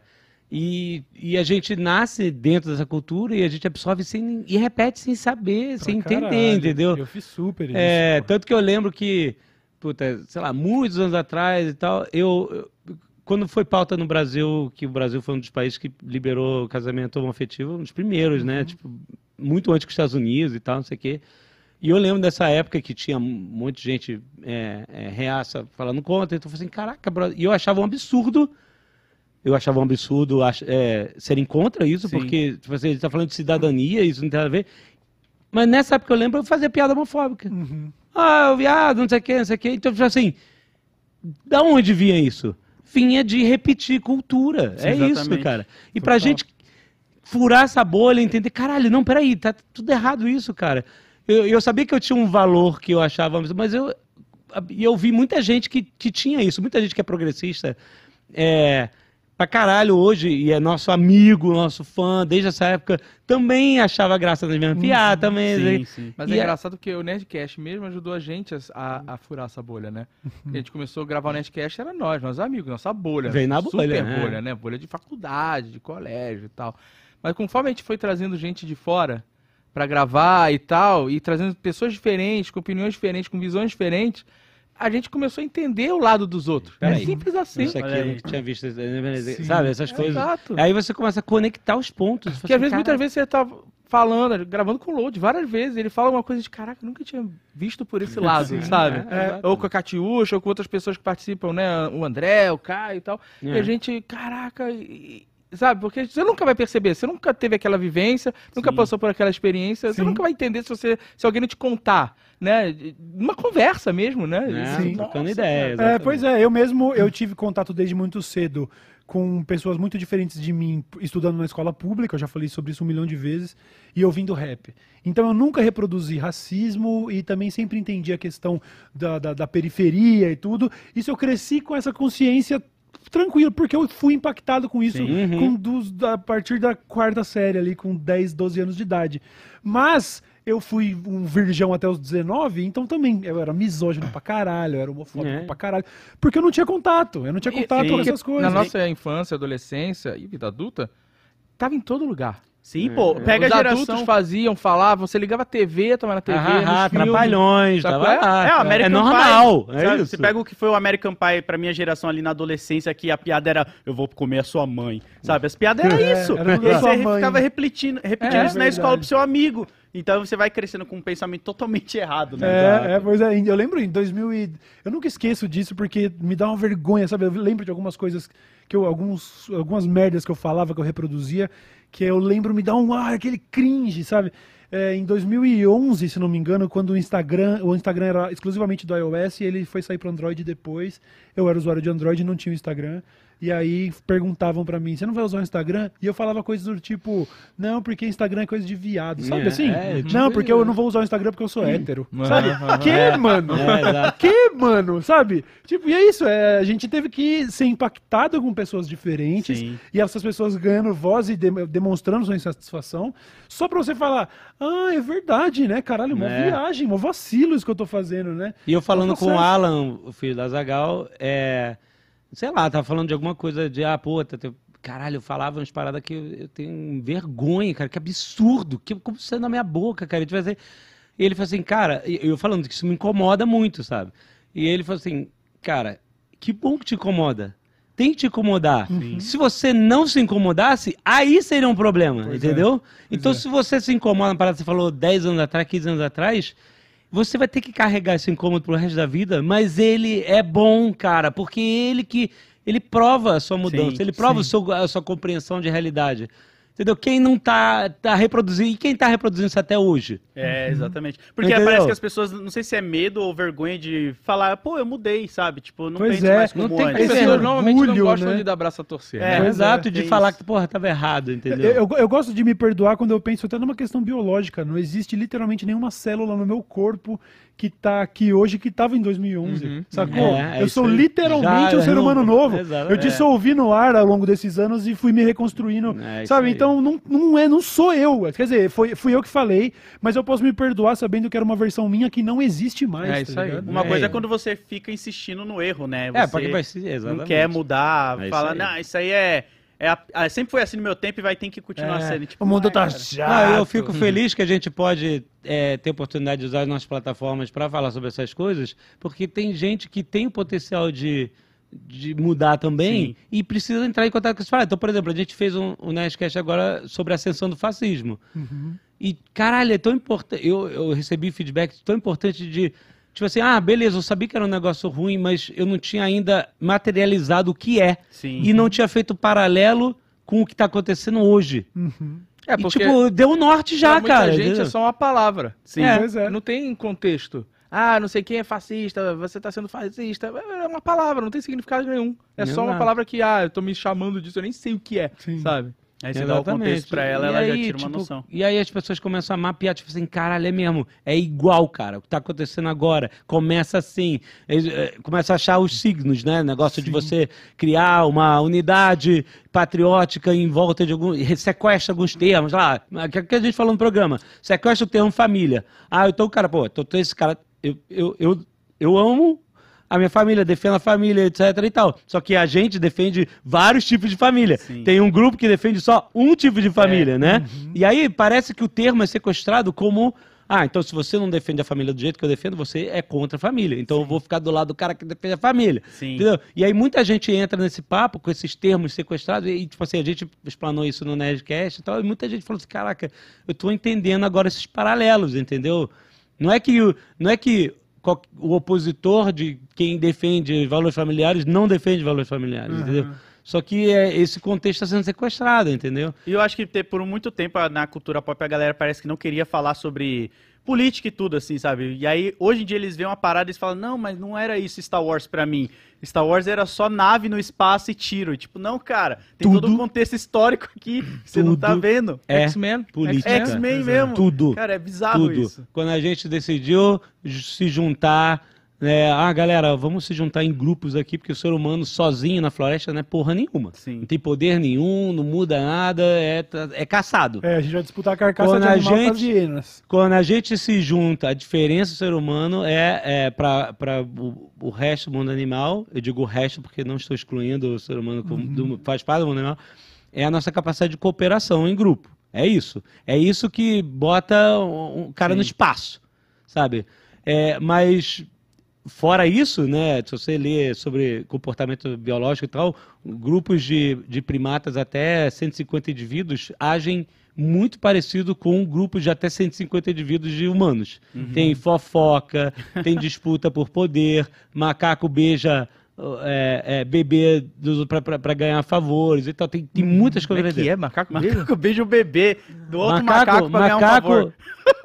Os macacos fazem isso, que nem campanha política, de beijar bebê, essas coisas, manchar afeto. Fazer uma média, fazer uma média com... Caraca, é, eu não sabia faz média, também. Faz média. Quando, tá, quando tem disputa sobre... Come do... pastel. Ele pega a frutinha. Come pastel fazendo cara feia. Os macaquinhos ficam... Eu tô imaginando um chimpanzezinho com um caldo de cana fazendo cara feia.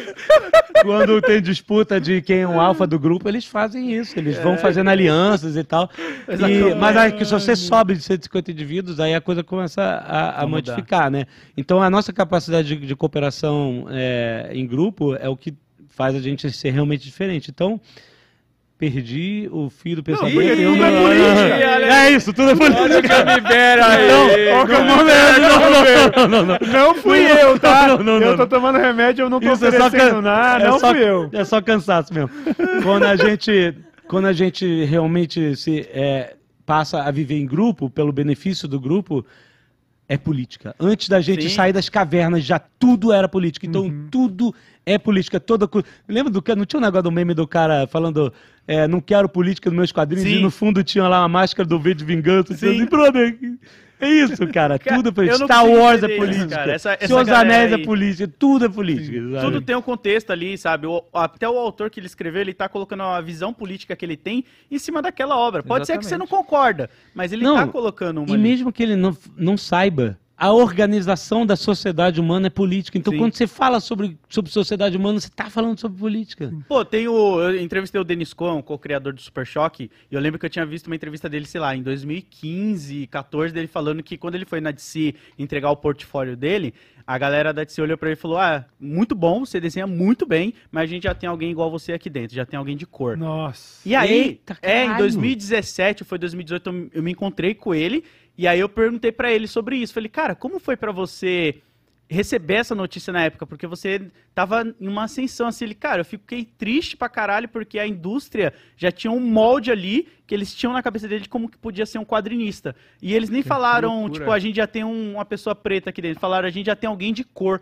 Usou um termo, tipo, da década da lei do Jim Crow, tá ligado? Uhum. E aí ele explicou pra mim como ele foi percebendo a importância da editora que eles tinham, da Milestone de quadrinhos, para mudar esse mercado, esse meio político que tinha dentro das editoras, saca? Que foi uhum. o que o Todd McFarlane fez depois, mas em outro contexto, né? Mas de direitos autorais. Mas eles perceberam esse nicho que, tipo, pô, vamos trazer mais representatividade para deixar o mercado mais amplo e diverso para todo mundo, cara. Era sobre isso que eu tava falando, sobre admirar pessoas que têm a capacidade, tipo, você tá numa posição, às vezes, que você pode... Eu sei que quando eu falo abertamente sobre maconha, eu tô perdendo créditos com certos públicos, sim, sim, com certas agências de publicidade... Mas a gente... É legal, às vezes, você saber que você está se fazendo pequenos sacrifícios, pequenas concessões, assim, de popularidade e tudo, por, por causa de um bem maior, para tentar mostrar e, e que, que existe... realmente esses estigmas que eles são idiotas, sabe? Mas eu acho que isso é o que, é o que forma não só o caráter da pessoa, mas a personalidade dela dentro do meio. Que, tipo assim, eu penso assim, se eu tivesse largado várias coisas que eu acredito desde o começo pra, tipo, ah, chegar se lá, adequar, é, etcétera. Eu não ia ser a mesma pessoa que eu sou agora, saca? Uhum. E talvez as pessoas nem gostassem de mim, porque eu ia ser, ah, ele é igual a todo mundo, só muda que ele é um totem agora. Eu ia uhum. virar um totem da galera, sim, saca? É muito bom dormir tranquilo, né? É, nossa, é a melhor coisa que é a tem. melhor coisa que existe. Você não ter rabo preso com ninguém, cara. É, é bom. O, é o que eu aprendi. Assim, falando em tranquilos, tem algo que não estou agora, porque acho que estamos prontos. Vou meter bronca? Ih, cara. Quando começa o barulhinho, Mar... mano, ah, mano. Marcha. Todas as vezes, não teve nenhuma vez que não começou o barulhinho que eu falei, esse pau não devia estar tá fazendo isso. Pô, eu tenho uma mas... tatuagem no mesmo lugar, mas ela é feita com maquininha caseira de cadeia, que é essa aqui, ó. Que, que, que, é meu... que, que é é, era pra ser a capa do ah, Charlie Brown Júnior da Imunidade Musical. Alado, meu irmão também. Fez quando ele tinha treze anos e eu tinha quatorze. Ele descobriu como fazer uma maquininha caseira de tatuagem com isqueiro, agulha de costura e uns bagulho, e aí ele meteu marcha aqui na Você perna. Você não pensa em mexer porque tem valor histórico. É, porque na hora que ele tava pra terminar, tanto é que não tá terminada, meu pai chegou arrebocando nós dois. E aí, que porra é essa? Exatamente assim.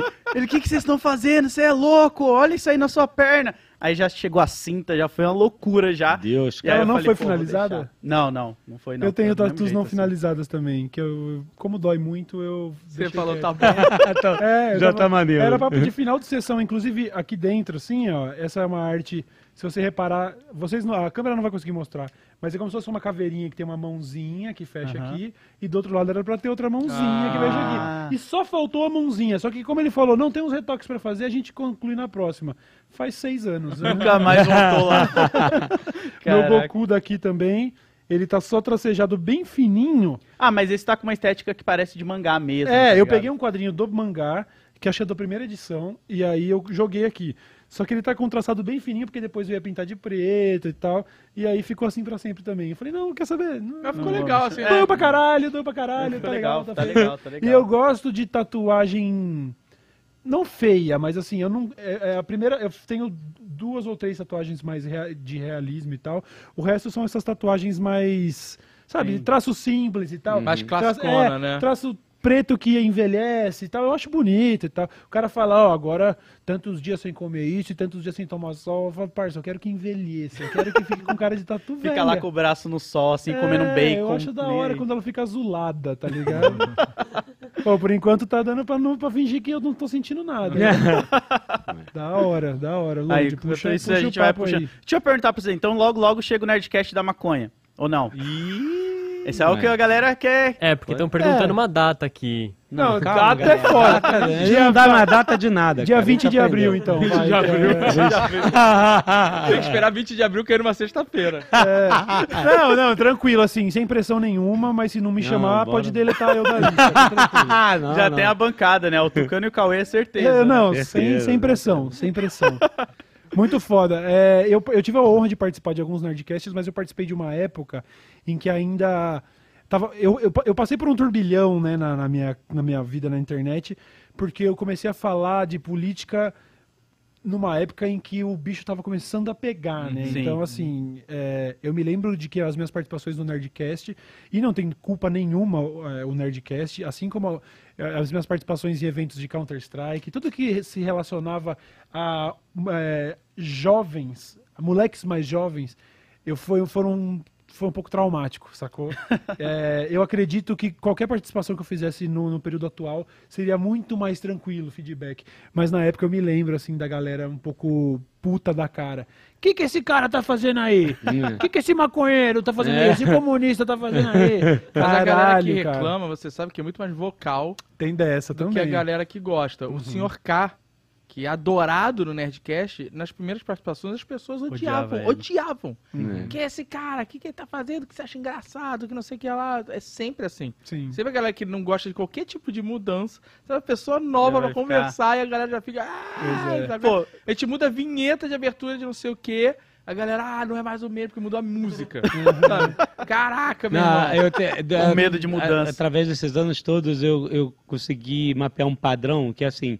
Se a pessoa é, vê três conteúdos do Jovem Nerd seguidos que ela não gosta, ela declara o fim do Jovem Nerd. É. Acabou o Jovem Nerd. Vai ser é. o Jovem Nerd não é mais o mesmo, o Jovem Nerd sei lá o quê e tal. Isso, brother, sério, desde quando a gente era micro, tipo uhum. assim, lá no início, tipo assim, ah, três, nossa, tipo assim, três Nerdcasts que o cara não gosta, que falar. Vocês estão em qual episódio hoje do, do Nerdcast? Agora foi oitocentos e cinquenta, oitocentos. Mas a gente já gravou mil outros extras e tal, já tem Sim. muito mais de mil episódios de, de podcast. Aí a galera fica, tá na, na, é, na fissura, tipo assim, como é que vai ser o episódio mil? Sim. Né? Uhum. Aí o Azaghal tem uma resposta. Vai ser o último. Caralho, cara. Ele tá criando o milésimo gol. Isso, isso porque... porque o... o... Isso porque... E aí o... Não, calma, cara. Vai, vai, tô... não, cuidado. Não, presta atenção.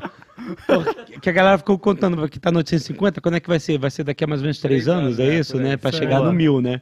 É, mas aí, isso o cara que falou, sei lá, atrás do Nerdcast antigão, se eu estiver fazendo o Nerdcast em dois mil e vinte, então a minha vida... Deu né, tudo errado. Deu tudo errado. Uhum. Então vamos ver, né? Vamos ver o que vai acontecer. É, mas... Não, mas vai dar bom, pô. Eu fico feliz que antes do Nerdcast terminar no mil, eu consegui ir. Então, pra não, mim, eu tô, não. Tipo, porra. Não, não, gente, não vai terminar no mil. Não sei se... Não, é, eu não. tinha essa teoria, né, galera? Eu tinha, eu tinha uma fantasia bizarra quando eu tava com oito anos e meio, nove, e eu já tinha começado a lidar com esses, essas questões que sempre me, sempre me tiram durante um mês ou dois da internet, que ah, eu preciso parar e me tratar. Sempre foi um negócio muito intenso, eu tenho uma relação muito visceral com o trabalho, aqueles berros não tem nada de ator, tá ligado? É sempre saindo da alma mesmo, então, de tempo em tempo eu tenho esses piripaques, e aí eu ficava fantasiando, eu falava, ó, tô fazendo isso há oito anos já.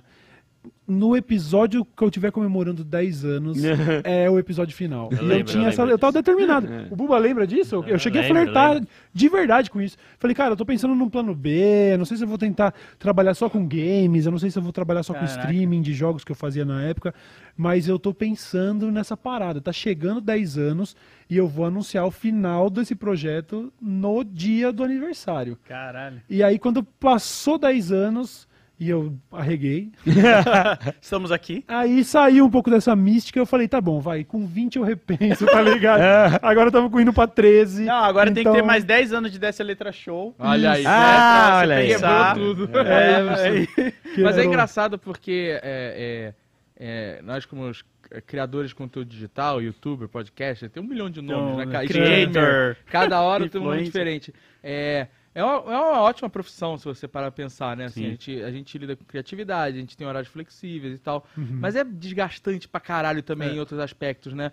É, eu fico, a, a gente trabalha que nem mula, mas live streamer, por exemplo, que tem que fazer todo dia. Sim. É. Num é, horário mano. fixo. É, e muitos Sim. entregam uma carga horária bizarra. Cara, é oito é horas. É louco, por cara. Dia. E um gasto de energia absurdo. É, sabe? Cara, é, do cara tá é. ali ao vivo, interagindo, pensando, sabe? É. É, no cara tá sentado o tempo inteiro. Mas imagina, a gente fazia, a gente fez muitas lives durante a pandemia no começo, né? É, por vários motivos. A gente, ah, vamos tentar monetizar. Qualquer dinheirinho extra tava, é, vindo, era bem-vindo naquela época. A gente tirou os e-mails do Nerdcast, passou a fazer ao vivo, porque a gente diminuiu o tempo do programa, diminuía o custo de download, os arquivos, uhum. sabe? Uhum. É, e mesmo fazendo isso, fazia os e-mails, era tipo umas duas horas, uma sexta-feira. Depois começou a fazer Nerd Player é, às quintas-feiras, ao vivo também, mais umas duas horas e tal. Era muito cansativo, era duas horas, cara. É, a galera que leva sabe? seis, oito, pô. É, é, eu tive um período, um ano e meio como streamer lá no, no, na plataforma do Facebook Gaming, num contrato que ele tinha grande valor financeiro, era um negócio bizarro, porque o Facebook teve essa estratégia de nós precisamos tirar esses creators de qualquer plataforma de streaming que eles tiverem e vir pra cá.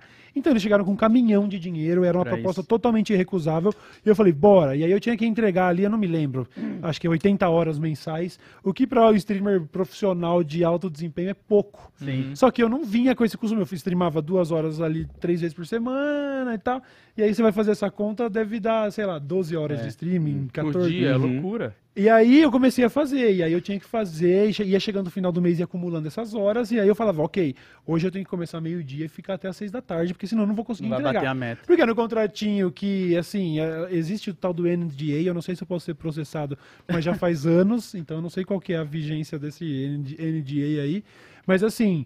Entregou as oitenta horas, você ganha um caminhão de dinheiro. Entregou setenta e nove, é zero, tá? Sim. Zero, tá?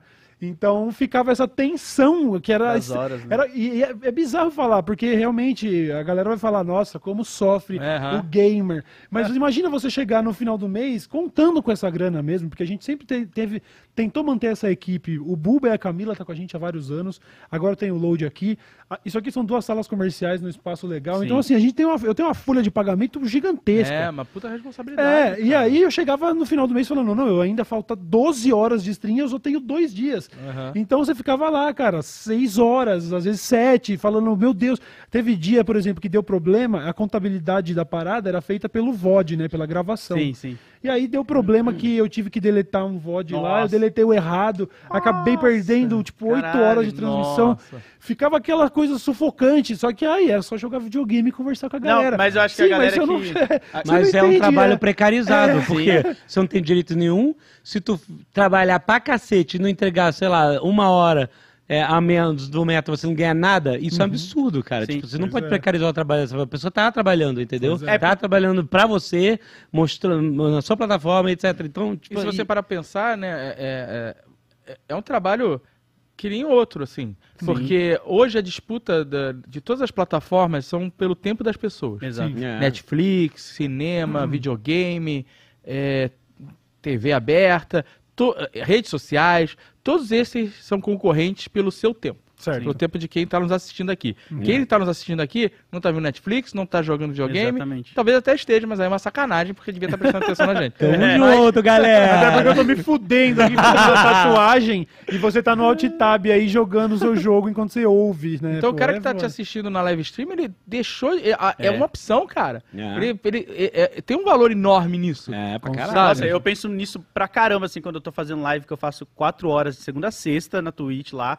Tô sempre lá. E eu falo pra galera, mano, vocês pararem pra me ver e trocar uma ideia é a maior moeda que eu tenho, porque depois que você cresce na internet, você tem que manter o público. Sim. Não é só cresceu e deu tudo certo, porque se você não mostra números, se você não mostra engajamento, não mostra que você é relevante para aquilo que você faz, uhum. você vai voltar pra caixinha, tipo, volta aí, fião, você ainda não tá não, pronto, a, não. A coisa mais difícil que o influenciador tem é quando ele simplesmente explode. E aí ele acha que vai ficar milionário. Sim. Uhum. E ele não retém, porque foi só um hit. É. Entendeu? É. é muito difícil o cara que tem um hit e, e transforma isso num trabalho. É. Sabe? É, isso, na nossa época, aconteceu muito, sei lá. O pessoal do Para Nossa Alegria, quantos sim, outros sim. a gente viu, né? Caraca, estoura, vai no YouPix, sobe no palco, não sei o que lá.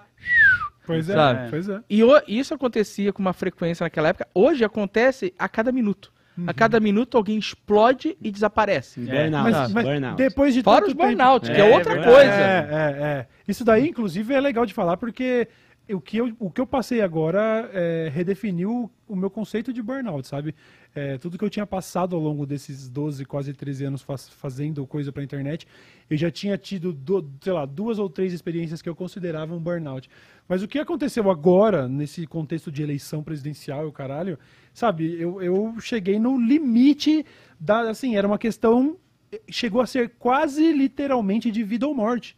Eu preciso parar... Sim. Senão eu vou morrer. Isso foi o meu cardiologista que falou, inclusive, uhum, entendeu? Sim. Então, é, ele acaba sendo profundamente estressante, é, porque... E essa, até faço a pergunta para vocês, porque eu, apesar de estar há mais de uma década fazendo isso, eu ainda lido com esse negócio. A gente tem aqui esse projeto que é bem novo, ele tá, não tem nem seis meses ainda, é. né? Deve estar entrando no quinto mês. Mano, eu acho que, eu acho Diga, que hoje faz quatro meses, talvez. Hoje está completando quatro é, meses. Sim.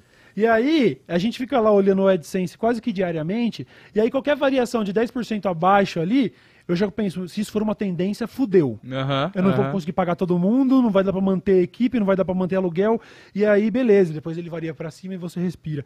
Então, é, é sempre essa parada. E, e se amanhã o YouTube muda uma regra Nossa, fudeu, e fala, cara, é, conteúdo é aí, adulto, exatamente. pô, você tá falando sobre temas que a gente considera mais dezoito, a sua monetização vai cair pra dez por cento do valor.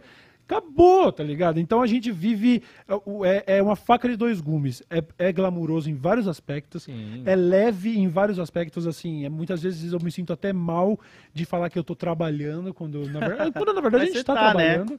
Mas eu me sinto até mal, porque eu sei que a galera às vezes tá assistindo a gente do trampo ali, Sim, se é. fudendo, e a gente tá aqui se divertindo, mas... É, então fica esse, essa culpa também, que, é, que, eu, que, eu, que eu convivo diariamente. Puta, eu não devia ter que me reclamar do meu trabalho, eu não devia ter que me preocupar tanto assim, eu sou um privilegiado, desculpa a Laura, é a Laura Sabino, Sabino.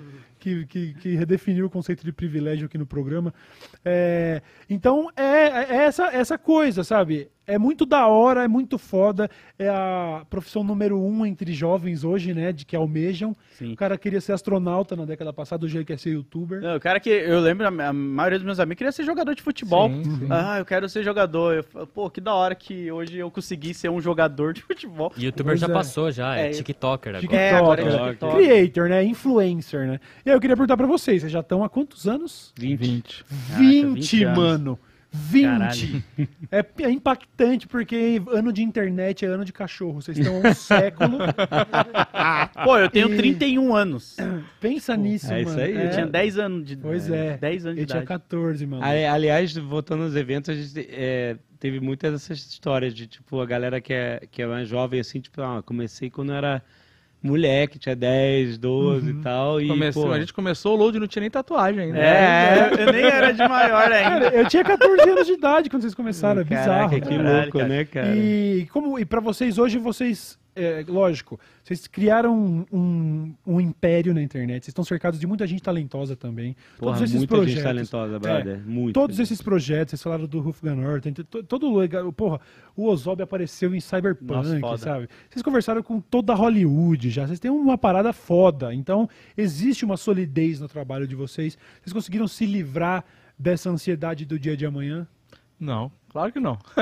Ela tá aí, é uma, humano, cara. Tipo, porra, caralho. Isso é uma condição humana mesmo, cara. Tipo, tudo, né? A gente... É claro que hoje, assim, hoje a gente tem um conforto maior nesse sentido. É, há, há algum tempo esse, esse conforto vem aumentando, né? Então, no começo era exatamente assim. Uhum. Era só a gente, a gente fazia tudo. Fazia financeiro, fazia... comercial, editava vídeo, gravava e tal. Com o tempo a gente foi crescendo, foi trazendo mais gente, aumentando as equipes. É, e, mas a gente sempre foi muito conservador na nossa administração. A gente não tem nenhuma formação nesse sentido. Uhum. Então tudo tinha que passar pela gente e tal. É, faz uns três ou quatro anos a gente contratou a Gislaine, que é a nossa gerente financeira, né? Uhum. Antes do Magalu e tal. E aí ela deu uma revolucionada no Jovem Nerd, porque o Jovem Nerd era meio a moda caralho. A gente ia juntando dinheiro, pagando conta no longo do ano, chegava no final do ano, rapa, sabe? Ano uhum. que vem é uma nova história. Divide entre, entre nós. É, é, então era isso. E eu ganhando dinheiro, acumulando, pagando os compromissos, que sobrou a nossa, a nossa, a nossa receita. Era o nosso pagamento. Exatamente. E aí ela começou a, não, gente, vocês têm que ter fluxo de caixa, provisionamento, bababá. Oh, é isso, cara. É, porque, né? Nossa, se der alguma merda... Cara, mas parece que foi um milagre. Uhum. Porque se a gente não tivesse a Gislaine, o Jovem Nerd é quebrado na pandemia. Aí, ó. Foda. Simples assim. É que teve muitas empresas que não se administraram. Que a gente não ia ter forma. Fluxo de caixa para segurar tantos meses sem receber, uhum. sabe? Porque os anunciantes todos falaram assim, parou. Não sei o que vai acontecer, Sim, para é. tudo. É, cinema parou, Sim. parou, sabe, parou, crédito, tudo, parou, parou. E, e, a, e a gente ficou uma, uns meses seco, usando reservas, reduzindo o custo. A gente não demitiu ninguém. Uhum. Era uma, a gente falou assim, um não vai demitir ninguém. Primário, é. A gente não vai demitir ninguém na, na pandemia. E, e a galera... A galera vestiu a camisa, trabalhando de casa, é, fazendo acontecer. E aí até a gente, puta, agora a gente tem que procurar outros anunciantes. Esses aqui não podem mais. Quem é e que com tá puta, agora? E é. com uma puta dor no coração também, porque a gente tem anunciantes, e é uma, uma puta maneira que rola, de longa data, uhum. sabe? Tipo o C I, anuncia com a gente há anos. A gente tá vendo os caras derreter na nossa frente, sabe? Pô, eu não posso fazer nada pra ajudar o cara, não tem o que fazer. Fora. Não tem o que fazer, sabe? É... Mas a ansiedade, hoje muito menos. Agora, então, que a gente tá dentro do Magazine Luiza, uhum. puta, a gente tem uma puta estrutura, aí tem reunião mensal, reunião pra caralho também. Mas é reunião de caixa, pra saber como é que tá, se tá tudo certo, sabe? Não. A responsabilidade dessa galera que tem um cabeção de planilha é, é muito maior, e eles estão mu- olhando muito na frente, sabe? Pra evitar problemas. Sim. Pra chegar aí, caraca, não tem dinheiro, e agora? Então, ela existe, a gente tá sempre preocupado em... A, a gente não tem muitas preocupações em termos assim da audiência, do a gente faz o que gosta, a gente sabe o que, que a gente quer comunicar e quem a gente quer atingir. Sim, esse é o nosso sim. objetivo. A gente nunca quis ser o explodido com um bilhão de views. Sim, não era o foco de barra. É, nunca foi. Nosso é. foco é conteúdo. Uhum. Porque se a gente quisesse ter view, a gente fazia daily vlog mostrando a nossa vida. Sim. Porque a galera adora a fofoquinha. Você bota um, você bota um story ou um post no feed... De você com, com eu com meu pai. Nossa, brá, é, sabe? Né? Se eu boto a parada maneira cara, de trabalho... Nossa, imagina mano. o Jovem Nerd postando um, um C B Dzinho ali. É, é. Mas a gente não uma quer. Vez... A gente não quer que o nosso conteúdo seja nossa vida. Sim, sabe? Uma vez eu, eu postei um story falando, rapaziada, eu tô vendendo o meu carro. O link do Mercado Livre tá aqui. Então a galera... Derrubou o Mercado Livre. A galera queria saber qual era o meu carro. Maluco, eu converti tipo cinquenta por cento das Caralho. pessoas. O story tem cem mil acessos. Caraca. E cinquenta mil pessoas quiseram ver qual que é o carro do Cauê. É, exatamente. É isso. É a parada do... É cê, cê, a gente sabe que elementos você teria pra seduzir mais gente. Tem uma fórmula, com certeza. E eu levei muitos anos pra chegar nesse estágio também. E hoje eu posso dizer com segurança que eu também tô nele. Eu, eu sabia que quando eu fosse fazer o Dessa Letra Show, eu tava indo falar pra menos gente. Eu sabia uhum. que eu não ia conseguir trazer... Eu tô, eu tô num platô de vários anos na internet, que é um platô extremamente confortável, muito da hora de estar, tá, mas eu ia criar um projeto novo que ia descer a audiência, eu sabia disso. A gente ia ter, apesar de alguns episódios aqui, né, terem viralizado, sim, o episódio sim. com o Ian tá indo daqui a pouco para quatrocentos mil acessos e tal, mas a gente sabia disso, tinha plena consciência, mas eu também consegui chegar nesse ponto, sabendo que a gente ainda tem um trabalho sólido e que depois de tantos anos na internet, a gente pode confiar que o público vai acompanhar a gente, tudo, mas é isso, cara, vamos focar em fazer algo que a gente gosta. Nossa, é a melhor porque coisa. Porque a angústia de querer bombar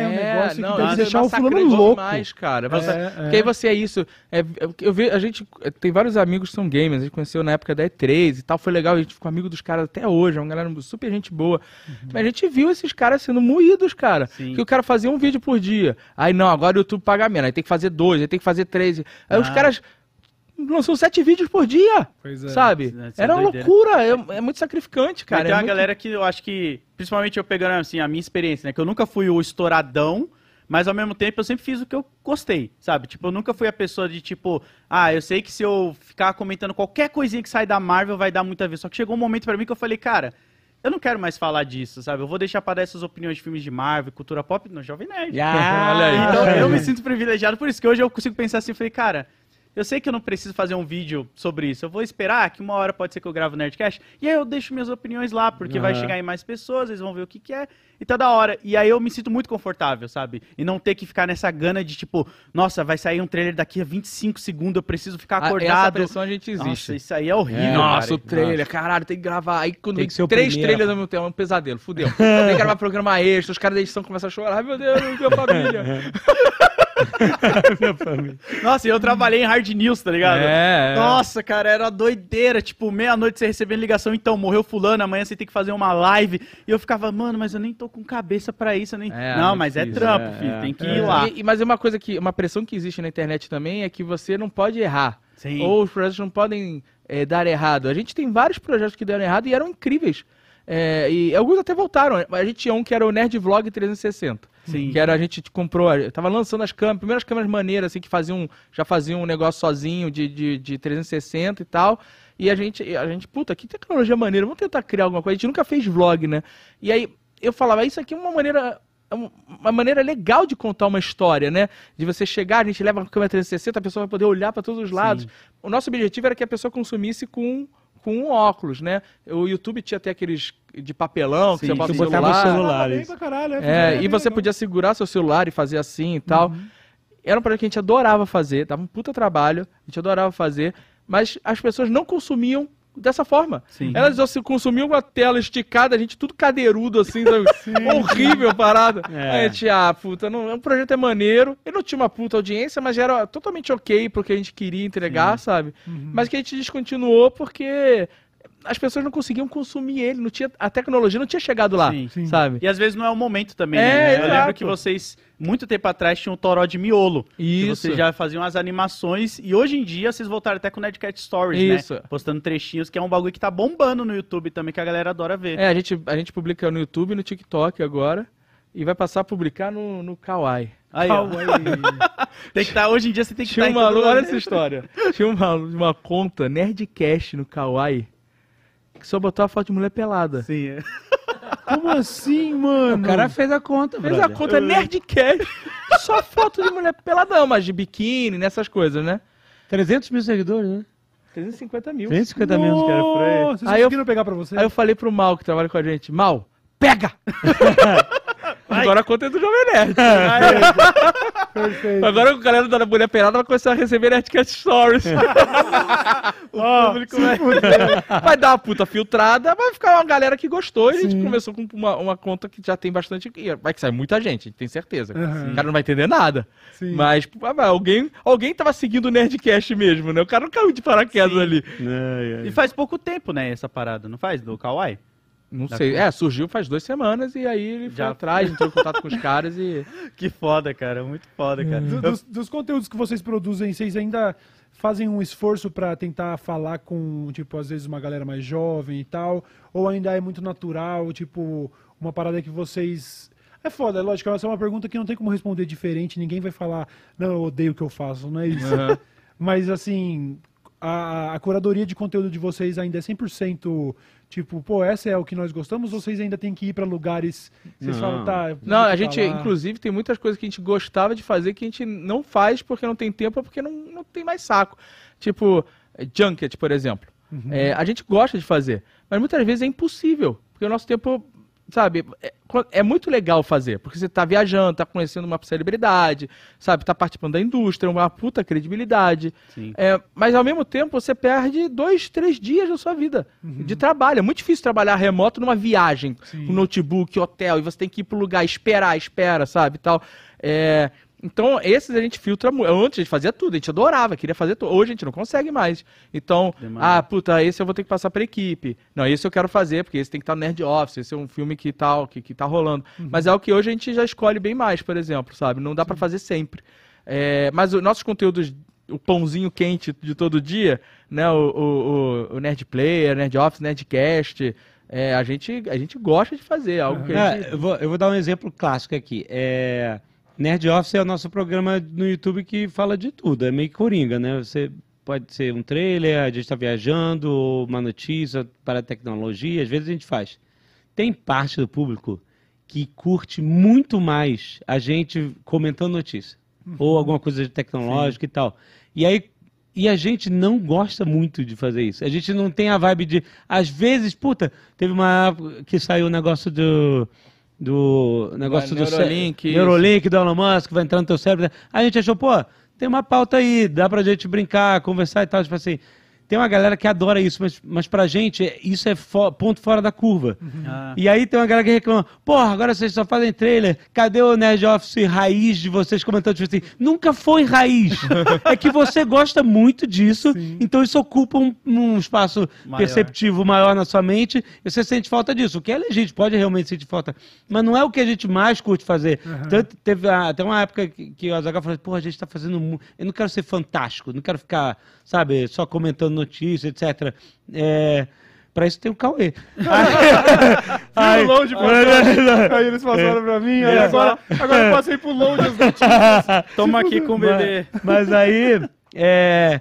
E tipo assim, então a gente, a gente adora fazer trailer, comentar trailer, é muito legal, a gente gosta porque a gente faz piada em cima e tal, e a galera da edição, Estúdio quarenta e dois, nossa, manda muito bem, bem fazendo, complementando as piadas, o Gaveta também mandava, criava. E a gente, e é bom porque a gente antes fazia os trailers sozinho, agora a gente, puta, caraca, vai falar de Pantera Negra, vamos chamar, no primeiro trailer chamou a Lê, agregou pra cacete, você chama o Load, né? Às vezes chama Catiuxa, às vezes Caquinho, e a gente ainda faz isso, ainda consegue trazer outras pessoas, que agora tem uns softwares que facilitam pra caralho, o Watch Together e tal, uhum, né, dá pra gravar dessa forma. Então, então assim, a gente filtra muito pelo que a gente gosta mesmo, gosta mesmo, porque senão, cara, você não vai ser autêntico, cara. Se você estiver fazendo pela audiência, pela parada, assim... Beleza, mas dá, né? isso, vai, isso vai em algum momento... E a gente até gosta de fazer notícia, mas é uma notícia específica. Tipo, ah, essa... Puta, eu, eu recebo, eu mando pra ele, ó, essa aqui, eu acho que a gente consegue falar uma parada maneira, projetar é. sobre o futuro, exato, sabe? E, e, e descascar um pouco a parada e tal, mas não... não, não todas acabam ficando isso, eu viro fantástico, sabe? Puta, a gente só fala, agora fica procurando notícia. Aí a gente criou outros formatos, top dez, nossa, são top coisas legais que a gente gosta de fazer, a gente gosta de viajar, e vai nossas velarias que só a gente conhece, sabe? Aí faz até top dez maluco, de brigas na cozinha, sabe? Muito nichada do nichado, sabe? Mas isso eu acho que cria uma conexão maior com o público, assim, porque a galera que vai assistir olha e fala, mano, eu sei que isso é o que eles gostam mesmo, não uhum. é uma parada que todo mundo tá naquele ciclo, sei lá, saiu o trailer de She-Hulk, o tra... aí, tipo, trinta easter eggs que você nunca notou. É. Isso é uma parada que todo mundo vai fazer, porque é porque todo tem mundo trailers sabe. que a gente nem faz. Sabe, sim, porque assim, ah, puta, esse trailer foi tão xoxo que nem é. E é. você pega um trailer também de filmes que, tipo, ninguém tá no radar de ninguém. Aqueles do Nicolas Cage. Aqueles... Ah, mas o Nicolas Cage é sempre tipo... tá no nosso radar. Tem um radar só pro Nicolas Cage.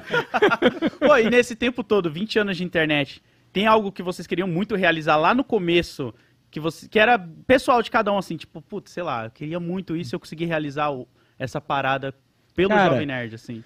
É, uma coisa que a gente queria desde o início, que a gente achava maneiro, era, era, era fazer um R P G no podcast. E a gente achava impossível. A gente achava, a gente tinha medo de fazer. É, medo real. Gente, porra, seria muito maneiro jogar R P G. Mas, ah, mas vai ser chato. O que a gente vai fazer? Vai ter que alugar um, um estúdio, chamar todo mundo, mas aí cada um tá em um lugar, não vai poder juntar todo mundo. E aí vai ser chato pra cacete.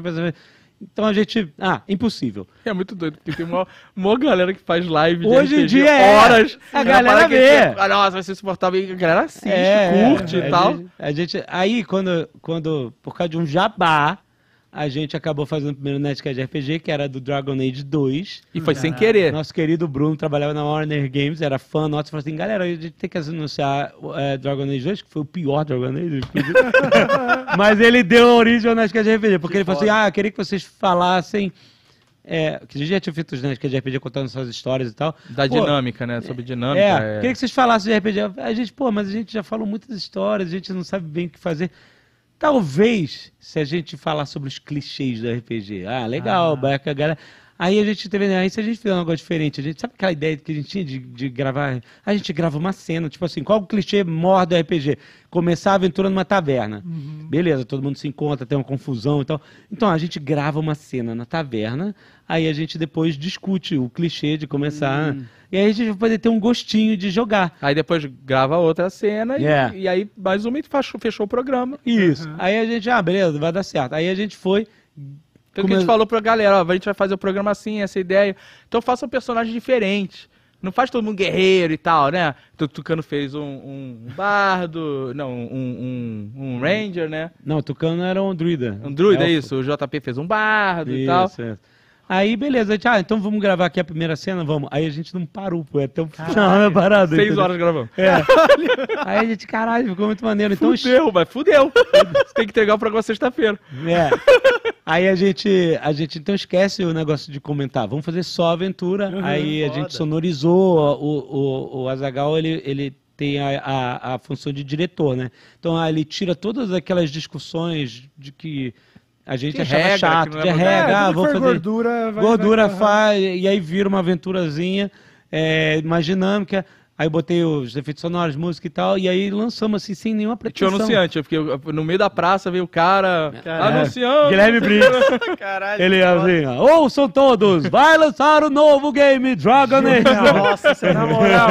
Dos merchans mais geniais que eu já vi, tá? Caralho. E aí... Gente. Aí a galera pirou, caraca, vocês têm que fazer mais disso. Aí a gente foi fazendo, foi fazendo, foi fazendo. É que a gente adora fazer conteúdo pós-produzido. É isso. É, eu não tô tirando valor de live, é, eu acho incrível é isso, tipo, o trabalho que é fazer uma parada ao vivo.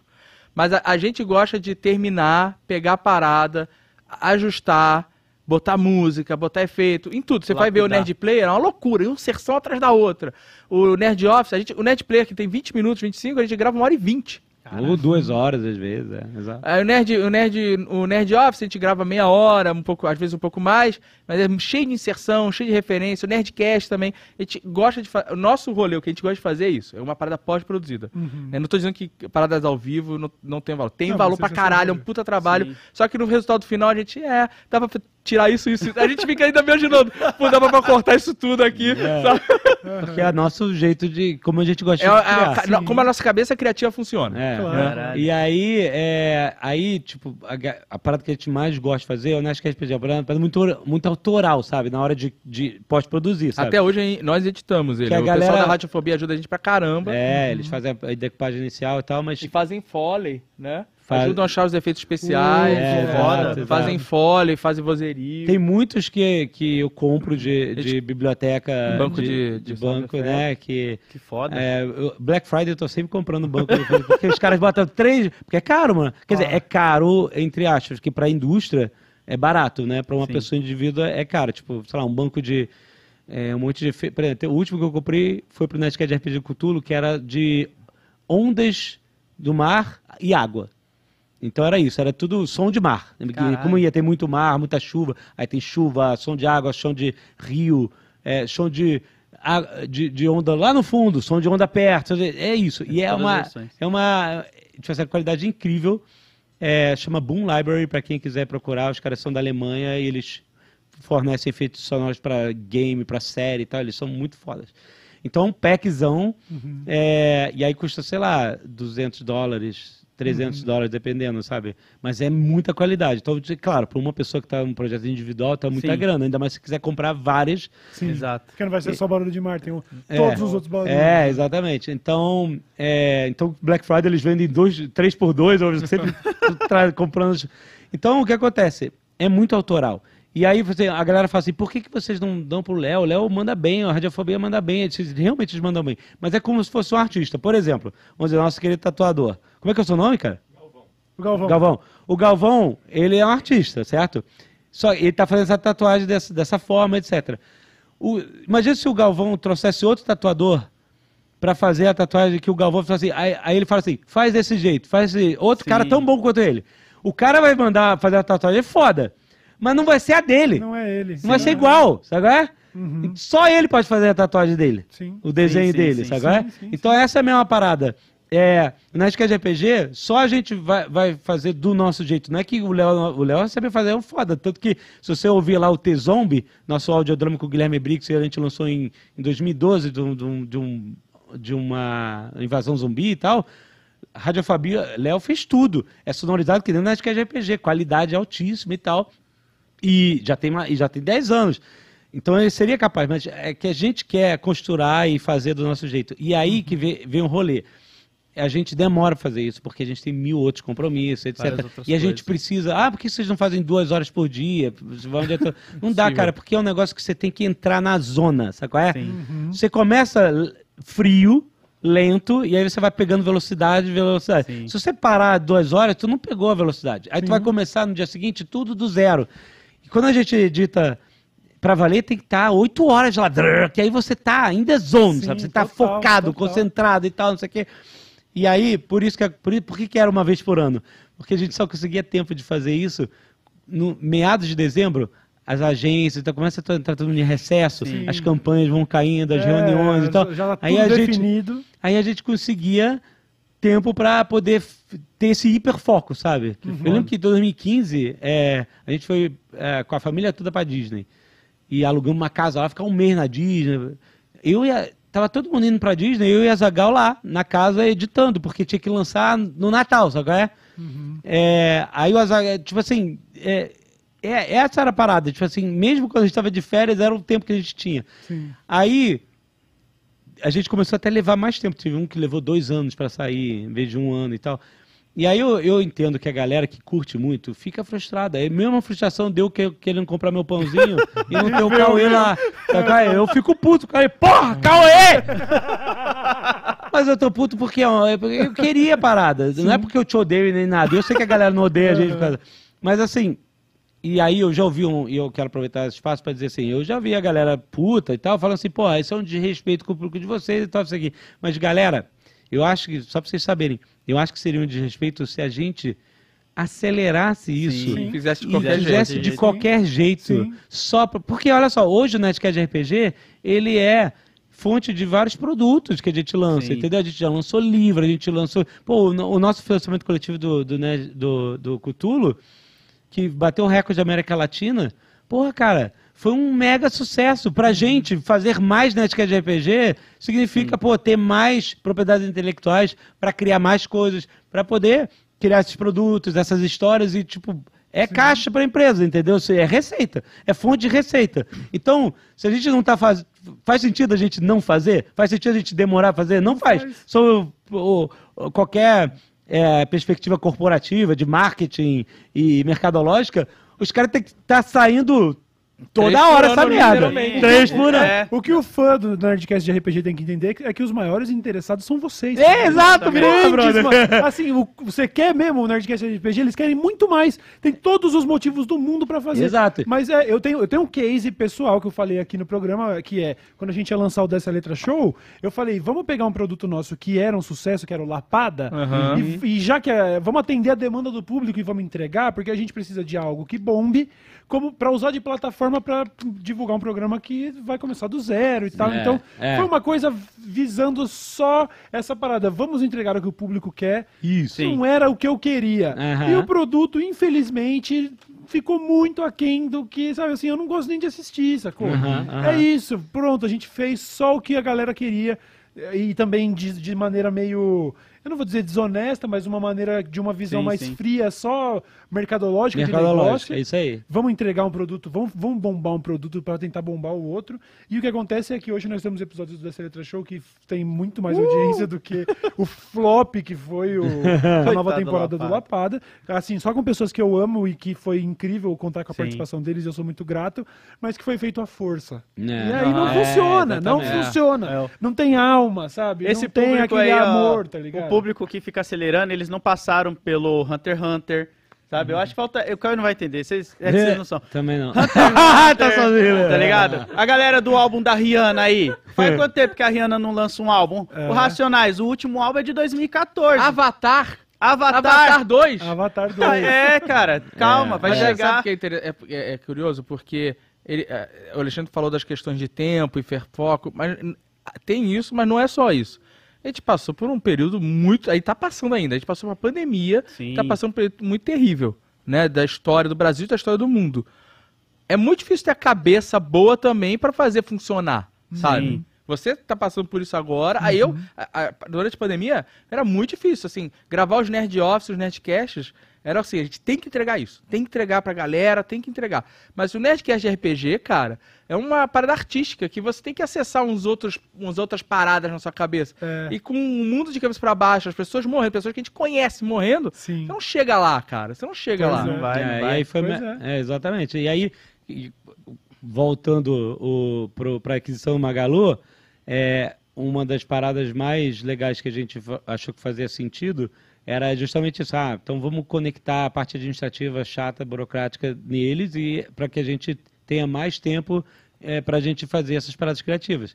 E realmente, desde que a gente né, foi adquirido e tal, a gente começou a construir mais conteúdos, aumentou o número de nerdplays, nasceu o Caneca de Mamicas Sim. com as meninas, nasceu lá do bunker, Desencaixa. nasceu o Desencaixa. Realmente a, o conteúdo do Jovem Nerd cresceu. cresceu. É, Mas os Nerdcast... E aí eu digo, uma das paradas que a gente vai poder fazer é mais Nerdcast de R P G. Porque a gente fica assim, se a gente ficar entregando um por ano, ou um a cada dois anos, pô, a gente quer fazer Nerdcast de Western, sabe? Foda. Pô, quanto...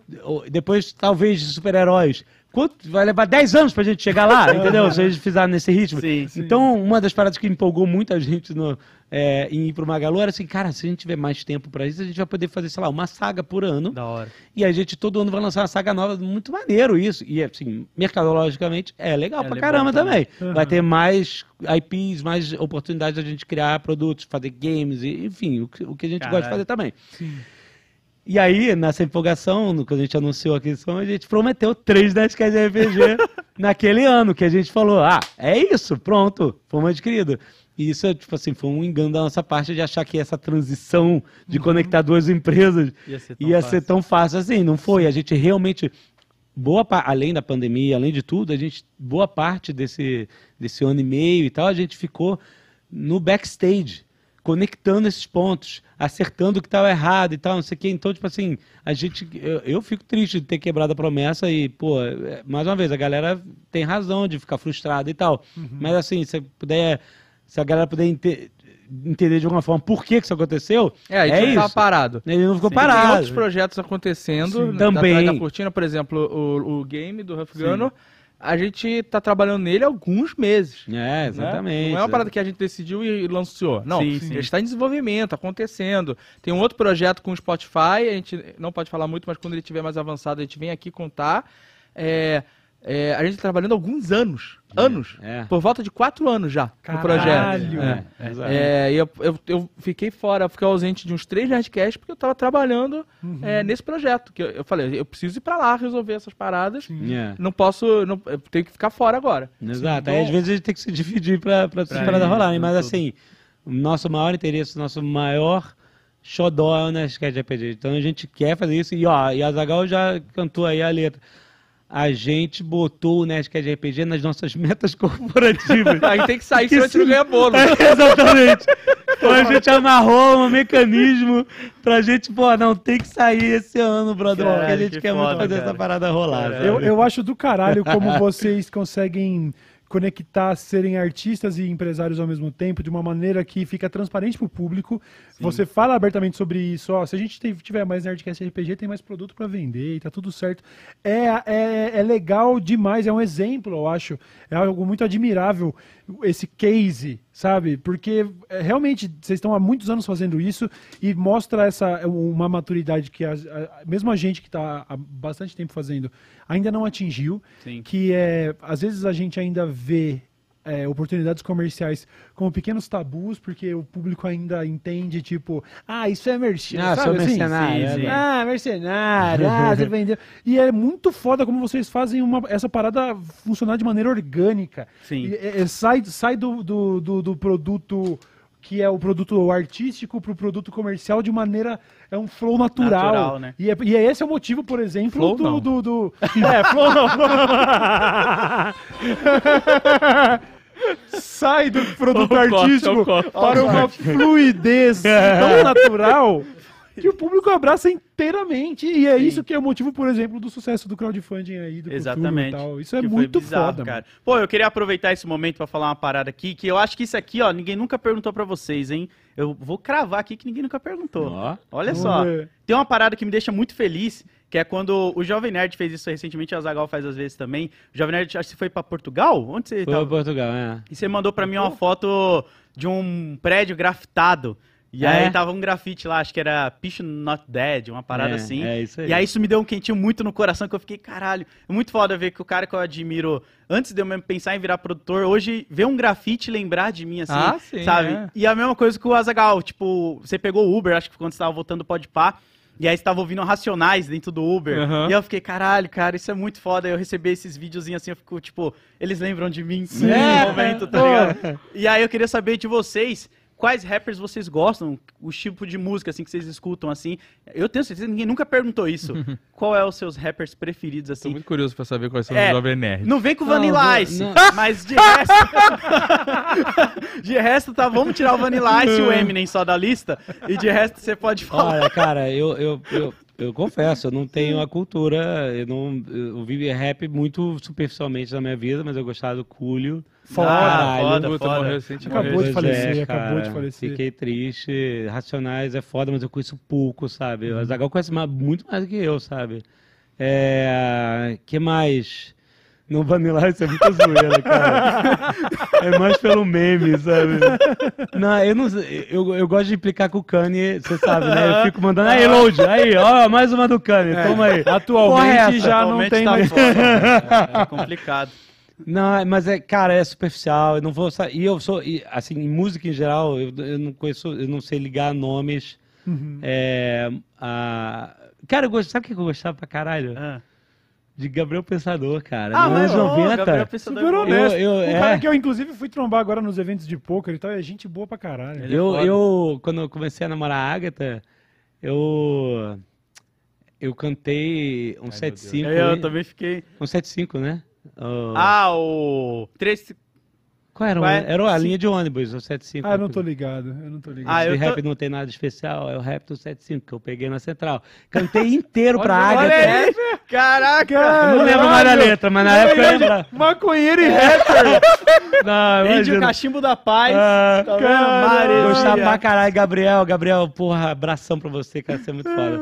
E, e eu, e, tipo, só pra conquistar, impressionar sabe? Ela. Impressionar, eu cantei a letra inteira pra ela, ela curtiu pra caralho. Que Porque eu comecei a namorar ela quando eu era adolescente, né? Caralho, que foda, cara. Curto pra ah, caralho. eu gostava, eu gostava de Racionais, gosto ainda, né? De, eu, eu não tô muito atualizado, eu, eu, eu não tô atualizado em música no geral. Né, eu, eu via muito quando era adolescente, quando era jovem, adulto e tal. Eu diri, sempre dirigi muito. E aí eu ficava ouvindo no carro e tal. Eu gostava pra caralho de Onyx. Foda. Eu achava... Porque eu, eu gosto... De, naquela época, então, eu gostava muito de música agressiva, sabe? Assim, tinha muita agressividade no Onyx. Eu gostava de Ice-T, Body Count também. Que você me apresentou até, o Body Count. Beast Boys entra. Só pra cantar. Eu gosto de Beast Boys, mas não tanto. Eu acho legal porque tem essa parada de, de agressividade e tal. Uhum. É, mas assim, de rap eram mais esses. Esse é o que eu curtia pra caralho, assim. Foda. Esse eu vi em loop, direto, sabe? Eu lembro que eu tava com uma meta minha que eu não cumpri, que era mandar um álbum de rap pro Azaghal. É, pode crer. Todo dia tava rolando, tava maneiro pra caramba. Mandei o M C da, mandei uma galera pra ele ouvir. É, o M C da mesmo eu não tinha cultura nenhuma, não conhecia nada assim, de música. Que foda, cara. Foda. Tá vendo? Eu tenho certeza que essa pergunta não foi. Essa aí é só a nossa. Viu? Tá entregue. Olha aí, não, quero ver, quero ver. O Galvão finalizou o trampo. Animal. Eu não sei como é que a gente vai fazer pra mostrar isso. Dá pra tirar uma dessas câmeras do tripé e puxar ela pra cá? Aqui, ó. Dá pra qual, qual? Perna aí, que dá pra mostrar. Aí, é, levanta aí, ó. Ah, tá, peraí. Olha! Aí, caraca! Caraca, ficou muito animal. Encaixou o pago bem pra cá. Ficou muito animal. Encaixou super bem. Eu vou tentar jogar. Peraí, deixa eu ver se eu jogo mais perto de uma câmera. Peraí. Peraí, vai lá, vai lá. Ó o fone aí. Segura o fone. Vamos ver se essa aqui dá. Peraí, olha a luz. Outro lado. Aí. Peraí, fica a perna pra frente. Deixa eu jogar. Isso, isso, isso. Aí. Vai Agora cair, vai só... cair! Ah, Ô, ah, corte! Apoia, não, apoia ele lá. Vou dar um apoio aqui. Aí, ó. Aí. Caraca, ficou muito animal. Muito foda. Ficou muito animal. Tá, valeu demais. Galvão. Aí, Galvão! Valeu, Galvão! Boa! Muito bom, mano. Caraca, muito bom. Tá pago. Qual que é o arroba do Galvão no Insta aí, pra galera dar um salve lá? Arroba Galvão R V. Só seguir lá. Coisa linda, oh, coisa linda. Hora demais, mano. Valeu, tá pago, hein? Pô, eu tô aliviado. Mano, mandaram, mandaram perguntar se, boa, o, né? se o Galvão tá solteiro foi, foi. também, viu? Olha aí. E aí, Galvão? Aqui, ó. Isso, aí. Que é. Pode tirar sua carriola da chuva. Não, não. Cara, olha isso, já mudou a minha perna total. Ficou muito foda essa parada. Foda, hein? Caralho do caralho. Ah, o plastiquinho, o plastiquinho. Ah, proteger. Boa, legal. Aí. Coisa linda, obrigado, Você mano. falando aí que vai deixar pegar sol aí, ó. Não, é, não, não. Eu não vou deixar. Vou cuidar, vou cuidar. Vou cuidar, o cara vou cuidar. Tá aí, ó. Caralho, mano, e pior é que ficou muito da hora o local ali e tudo. Eu tenho um autorretrato agora, é. tatuado. Eu entrei pro hall tipo do Steve O, tá ligado? Eu tenho um autorretrato tatuado, mano. Que muito foda. Caralho, que foda, mano. Pô, mas foi muito, ideia, boi, muito doido, porque eu vi esse, essa foto, no, acho que no Twitter, no Instagram, não sei onde foi, Eu não tinha me ligado no que era só a postagem. Mas eu vi a foto e eu falei, caralho, o Cauê. Aí depois que eu... Tá vendo como é, é instintivo? É instintivo, que pra caralho. Foda, foda demais, mano. Ficou muito que bom, coisa linda. Olha que da hora, tá pegando certinho na câmera, muito mano. Bom, cara. Do lado do Cauê. Caralho, mano, me dei muito bem. Eu sabia, quando, quando, eu, quando eu tava lá na live, essa live, aliás, a gente arrecadou, se não me engano, duzentos e sessenta mil reais. Foda, pra caralho. E assim... Parte foi o trabalho que eu fiz, mas parte foi a participação do Casimiro e parte foi a participação de vocês. Isso a gente percebe como... É, percebe, dá pra ver. Se você procurar a Sim. gravação da live, você percebe como existem esses momentos em que... Caralho, Jovem Nerd e Azaghal participaram, a galera já começa a vir na bota, vem, vem, vem também, entendeu? Que bom. Então, isso, assim, vocês yeah. também foram inteiramente, assim, parcialmente responsáveis... Pelo sucesso da parada, ter doado tanta marmita e tanto, pô, cara, tanta caralho. coisa. Parece pô, que, que nós a gente tá fazendo foda. diferença um pouquinho, um pouquinho é, que seja. Velho, melhor que nada, é né? Melhor que nada, tá ligado? Muito foda, mano. Muito caralho, foda. Surreal, mano. Quando que vocês vão embora do Brasil? Amanhã. Amanhã? Amanhã? É. Caralho, vocês vieram aqui aos quarenta e cinco. A gente tá numa tempo. correria louca, porque a gente tem que fazer o Nerdcast R P G. Segunda-feira eu começo a editar essa porra. Olha aí, tá vendo? Olha aí. Tá bom pra vocês aí, internautas? Caralho. Caralho, como é que cara. tá essa parada? É, tem, tem algum revés de estar tá longe agora? Ou vocês já se adaptaram cem por cento?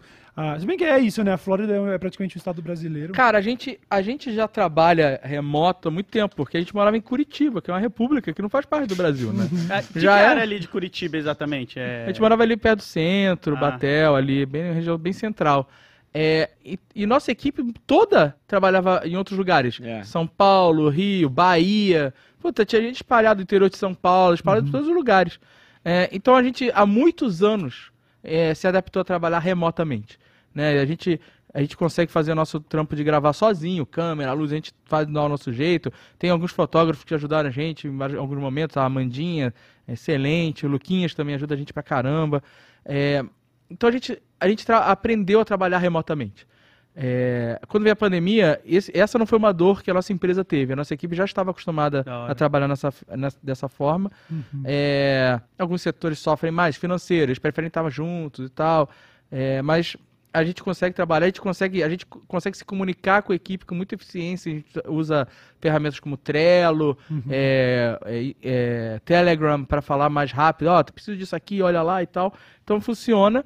É, então mudar para outro país, é, é, nesse sentido, foi muito tranquilo. É, e como a gente não vinha a São Paulo todo mês, uhum. é, a gente tinha que vir e tal. É claro que se a gente morasse em São Paulo... Talvez a gente tivesse sido mais bem sucedido, tivesse fechado mais campanhas. Talvez a gente tivesse enlouquecido também, essa exatamente. merda dessa é, cidade. Mas o networking é muito importante para é. fechar um job, para é você estar tá na cabeça das pessoas e tal. O que a nossa equipe foi fazendo muito bem, nossa equipe comercial. Mas era, foi uma escolha de vida morar em Curitiba e não em São Paulo, uhum. sabe? A gente queria morar num lugar mais tranquilo, ter um custo mais baixo, nossos filhos pudessem aproveitar um pouco mais, sem aquele caos urbano. Sim. Que São Paulo ou Rio de Janeiro Nossa, tem. É então, é, a gente que queria morar fora do Brasil, a gente escolheu Orlando porque ele é um hub excelente, de, de, de um posicionamento excelente, porque a gente está um voo direto de oito horas do Brasil, uhum. então se fuder, eu tenho que ir para o Brasil amanhã. Eu vou para o aeroporto, compro uma passagem e vou, sabe? De manhã eu estou no Brasil. É, a gente está duas horas de Nova York, duas horas e meia, e está cinco horas de Los Angeles. Então, uhum. o trabalho também é excelente. Junket, essas coisas, a gente teve agora lá com o negócio da E A, Do, do, do... Não, da Activision. Da Activision, isso do Call, Call of Duty, né? Yeah. Ah, legal. É. Então, e a, e, e, e, a, a, a gente nunca fez isso, mas dá pra chegar de manhã em Los Angeles e voltar à noite, se a gente quiser. Uhum. Fazer, dá literalmente fazer um bate-volta, a gente pega um voo sete da manhã, chega lá às nove, porque por causa do fuso você viaja no tempo. Sim, sim. E pega um voo onze horas da noite e aí por causa do fuso fica mais esticado, a gente chega às sete da manhã. Então dá, é, é sacrificante, mas é possível. Mas normalmente sim. a gente fica uma noite, vai um dia antes, faz o job e volta. Então... Compra um gummy bear, pá, não sei o que. É, Jovem Nerd, Azaghal, dá um dinheiro aí pra me comprar uns bagulho. Agora eu tenho que andar com cash pra sustentar o bicho do cara.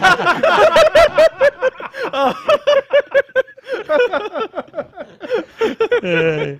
Não, é maneiro. Mas então, não, assim, é importante estar no Brasil. A gente é, veio em maio.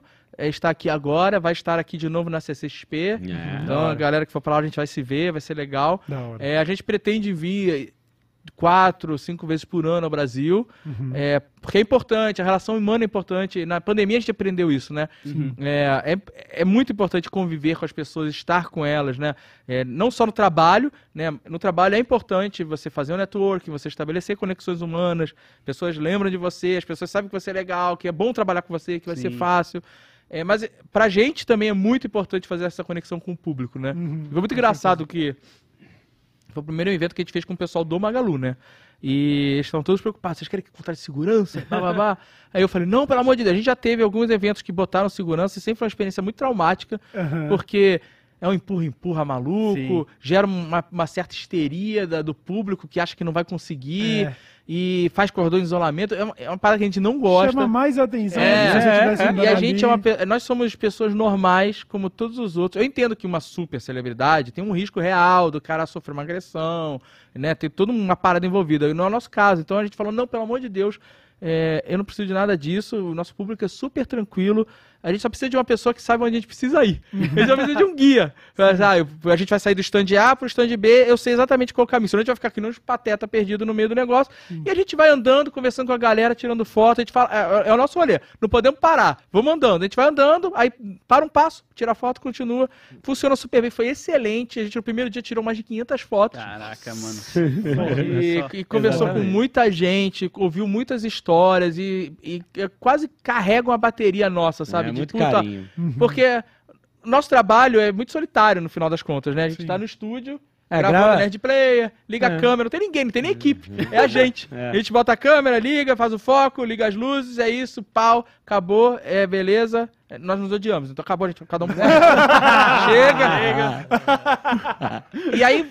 Quando a gente vai nesses eventos, cara, você ouvir e perceber o impacto do trabalho que você faz na vida é. das pessoas, saindo da boca delas, porque as pessoas mandam feedback, mandam e-mail, mandam D M, elas contam as histórias delas, mas ao vivo, né? É, você vê a cara é da pessoa, né? Você vê é. né, é, o lábio parada. tremendo, sabe? A mão, isso você vê, nós, de verdade mesmo. Como eu digo, Sim. quem é de mentira sabe, sabe que é de verdade. Mentira.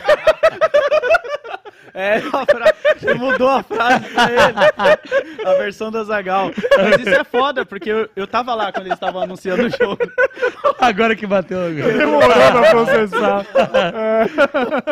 O Azaghal, ele, muda, ele fez a versão dele da frase. Mas, mas ela funciona também, né? Funciona. Porque quem é de mentira vai saber quem é de verdade.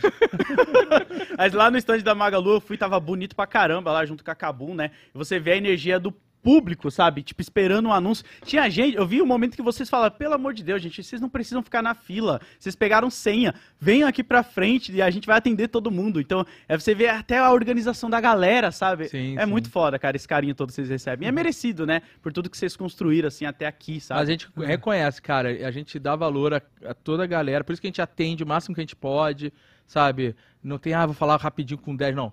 A gente tem uma hora entre um negócio e outro. A gente consegue atender o quê? dez pessoas, é, uma pessoa a cada dez segundos, né? Isso, uma na média, uma a cada dez segundos. Então, então, em uma hora vai, sei lá, duzentas e poucas uhum. pessoas. É isso, dá senha para duzentas Sim. e poucas pessoas. E se, acaba, e se sobrou tempo, começa a botar mais. Bota de cinco em cinco até faltar um minuto, sabe? Uhum. Eu, eu tive uma experiência com vocês em Fortaleza, no evento Sana, que Nossa, é um evento gigantesco lá no Gigante, Centro de Convenções do Ceará. Se não me engano, passa, sei lá, ao longo de um final de semana devem passar umas trinta mil pessoas. É um negócio Foda. monumental, assim. E eu me lembro, eu sou um pouco menos como vocês, mas isso é uma característica minha. Uhum. Eu sou uma pessoa... Eu, sou, eu não tenho como lutar contra isso. Claro. Eu sou uma pessoa um pouco mais reclusa. E eu não diria que eu tenho fobia social. Mas, assim, se existisse um grau até nível dez de fobia social, de uns anos pra cá ele foi subindo. Não, eu, sim, ainda sim, mais ainda agora. Mais é, agora. Eu tô no nível três, vamos dizer assim, entendeu? Então, eu, eu, eu vou de, de peito aberto quando eu vou pra um evento, mas eu preciso respirar durante momentos. Eu fiz ali uma sessão de fotos, mano, eu preciso sentar durante meia hora ali uhum. na sala. Eu não tenho essa do sobrou uma hora, vou tirar mais fotos. Sim, eu, sim. infelizmente, não sou assim. Não tem a ver com não gostar do que eu faço, nem não gostar do público. Eu tenho uma bateria social uhum, menor, uhum, tá ligado? Sim, sim. E, e aí eu, eu lembro de ver vocês em, em um momento que a gente tava ali numa sala de descanso ali e tal, tomando um refri, esperando o próximo painel, a próxima apresentação, e vocês falaram que iam dar uma descida ali no meio da galera. E eu lembro do pessoal do evento orientando, falando, pessoal, é muita gente. E vocês, não, não, não, tudo bem. Eu me lembro que tinha um elevador, a gente estava, sei lá, no terceiro andar do evento, e o primeiro andar abria o elevador para o público. E aí vocês, não, não, tudo bem. E entraram os dois sozinhos no elevador. E eles desceram, e eu fiquei vendo ali... vendo ali da varanda. Quando abriu, eles não conseguiram dar dois passos pra fora do elevador. É. Foi tipo... Aquela coisa de Senhor dos Anéis, né? Muito maneiro. Ah, e aí eles ficaram ali um tempo ali atendendo a galera, atendendo a galera, mas realmente não dava pra andar pra frente. E ali, caralho, dali, eles meio que de costas pro elevador e voltaram, é, porque, bem, tipo, não tem condição, tá ligado? Caralho, mas eu acho muito foda, foda porque, mano, realmente o depoimento que vocês estão dando, eu vi de perto que é verdadeiro. Uma galera que gosta mesmo de dar perto do público. E, e os dois pegaram o elevador sozinho. Não teve, tipo, os dois e o segurança. Sim. Não, a gente vai lá, a gente vai lá. E eu olhando e falando, mano, vocês vão lá, vocês estão fudidos, mano. E eles foram lá embaixo. É, muito foda, muito, mano. Muito é, foda. É, pra caralho. E como que é na cabeça de vocês essa parada? Porque, tipo, pô, eu ainda tô me acostumando com algumas coisas, porque, tipo, até eu entrar no Omelete era uma realidade, eu peguei a pandemia, né? Então, os eventos, normalmente, eram poucas pessoas que me conheciam, era muito nichado. A Perifacon, acho que foi o lugar onde eu realmente não conseguia andar, porque era muita galera de periferia. Claro, claro. Que eu ficava, uhum, caralho, é muito meu público aqui. Animal. E a cabeça de vocês, quando vocês se ligaram, tipo, caraca, olha o que a gente tá transformando aqui, olha o que a gente tá fazendo, e não tinha pretensão, sabe? Tipo, é engraçado foi... porque foi bem aos poucos, né? Assim, tanto que nas primeiras Campus Party... a gente sentava na bancada com a galera. Ficava, uhum, trabalhando, editando Nerdcast, comendo a galera. É, nas últimas é impossível, não levo nem, uhum, computador, é, não tenho o que fazer. Tá? Eu não vou sentar. A gente ia, teve uns que a gente gravava leitura de e-mails na Campus Party. A multidão em volta, cara, barulheira do cacete. E aí, esse rolê parou de acontecer, porque a gente sentava pra fazer e o tempo inteiro. Posso tirar uma foto? Posso tirar uma foto? É, não dá mais. É. Isso aqui acabou. Essa possibilidade acabou. É, eu lembro que era na Campus Party e eu tava tentando revisar o Nerd Office. Gaveta tinha mandado e aí ia publicar no dia seguinte e a gente tava na Campus direto. E acostumado a, a quando não tava fazendo esses rolês ou, ou dando alguma palestra que tinha lá naqueles painéis, a gente abria o computador, como a Azaghal falou, né? Ia, trabalhava, e beleza, a galera circulava e tal. E aí era isso, era, eu, eu dava play, aí de repente vinha, oh, Jovem Nerd, pode tirar a foto. Ah, não, beleza, eu dava pausa, eu ia lá, tirava a foto. Aí voltava, sentava, play. Aí, oh, Jovem Nerd, aí eu falei, não vou conseguir revisar. Era esse, pra mim, foi exatamente esse momento, tipo... Aí eu fechei a parada e fiquei falando com a galera, e depois que a gente foi pro hotel e tal, que eu, uhum, revisei a parada, mas é... É, mas assim, mas fora esse, nesse não, mas ponto... eu lembro, eu lembro de um, um e-mail que a gente recebeu no Nerdcast, ah, que mostrou bem o impacto que a gente tinha na vida das pessoas, sei, sabe? É. Não, ah. eu, acho que é, eu acho que é outro que você vai pensar... Que... Não, então fala, não sei. Então. Porque eu vou falar do bombeiro, é esse? Do bombeiro é foda, é verdade. A gente recebeu um e-mail de um, um testemunho de um cara que sofreu um acidente de carro e ele ficou preso nas ferragens. Não, o e-mail era do bombeiro. Era do bombeiro? Era tá do bom, bombeiro. Então era um bombeiro... que foi atender um acidente de carro, a pessoa tinha ficado presa nas ferragens. Tá viva. E eles estavam tentando resgatar, e ele tinha, o trabalho dele era manter o cara acordado. Tava monitorando o cara, é, ele era socorrista, e, e tava tentando manter o cara acordado, conversando com o cara, uhum, o tempo inteiro, e ele viu que o cara tava com uma camisa do Jovem Nerd. Uhum. E ele, o bombeiro, também era fã. Caralho. E aí ele começou a conversar sobre Jovem Nerd. Caralho. Com o cara, e, e, e o cara despertou, manteve interesse, e ele foi usando isso, e aí eles conseguiram, eles salvaram o cara, o cara sobreviveu, foi, foi tudo bem. Que gente, caraca, foda, maluco. Muito foda. Muito foda, as cara. palhaçadas que a gente fala aqui, é, sabe? Estão é, mudando a vida, salvaram a vida de uma pessoa, sabe? Criaram um elo é, entre os um... dois ali, imediato. Que eles, ah, eu gosto disso, eu também, tech. E aí eles conseguiram. Sabe, ajudou numa situação, sabe? Muito caralho, incrível. Do caralho. Verdade. Né? Acho que já namorado, já teve casamento. Já teve. Famílias foram formadas com filhos e tudo. Pô, no stand conheceram... da Magalu, vocês casaram, o cara fez um pedido de casamento teve, lá. É, esse cara ali. Ele, ele teve que usar aquele artigo. Foi uma carta pra ele não foder. Depois vocês vão ver no Nerd Office. O cara manda, o cara manda. Eu sentei, eu sentei, ele foi jogar com uma, com uma menina. Né, a, gente, a gente jogou primeiro entre nós, aí quem perdeu saiu e aí é. entrou, começou a chamar a galera pra jogar. Tava jogando Mortal Kombat. Isso, é. Aí ele jogou com a menina e eu sentei assim pra ver e comentar, sentei do lado do Cid, que tava no chão também. Aí o cara fala assim, atrás de mim, aí ah, eu não sei se eu torço pro meu namorado ou pro Jovem Nerd. Aí eu, como é que é? Aí eu tive o microfone na boca do cara. Aí ele repetiu, mas ele ficou pistolaça. Aí matou, destruiu o Jovem Nerd. Aí eu falei, agora é você, bonitão. Aí eu mandei o cara no palco com o namorado e a gente botando pilha, né? Como é que é? Quantos anos de namoro vocês tinham? Já aconteceu essa pilha. Mas eu... E aí no final, cara, ele, manda... ele... ela ganhou, ela massacrou ele. E aí no final, ele foi lá, ajoelhou e pediu ela em namoro, em casamento, ah, em casamento. Em casamento, casamento. Ela disse sim, foi mó legal, a galera aplaudiu pra caralho. Mas não foi nada combinado, foi um ataque de oportunidade, é. Sacou? Ele usou essa carta aí, né, porque ele tava ferrado. Ele, ele falou, tava... cara, agora é all in, é isso. Ou tô fora da mesa, brother. Muito foda, muito foda, mano. Pô, e aí, Load, você tem foda. coisas pra finalizar? Não vai finalizar, por mim vocês ficavam aqui a tarde inteira, é. tenho certeza que o público também, mas eu quero Ah, cara, que... eu tenho...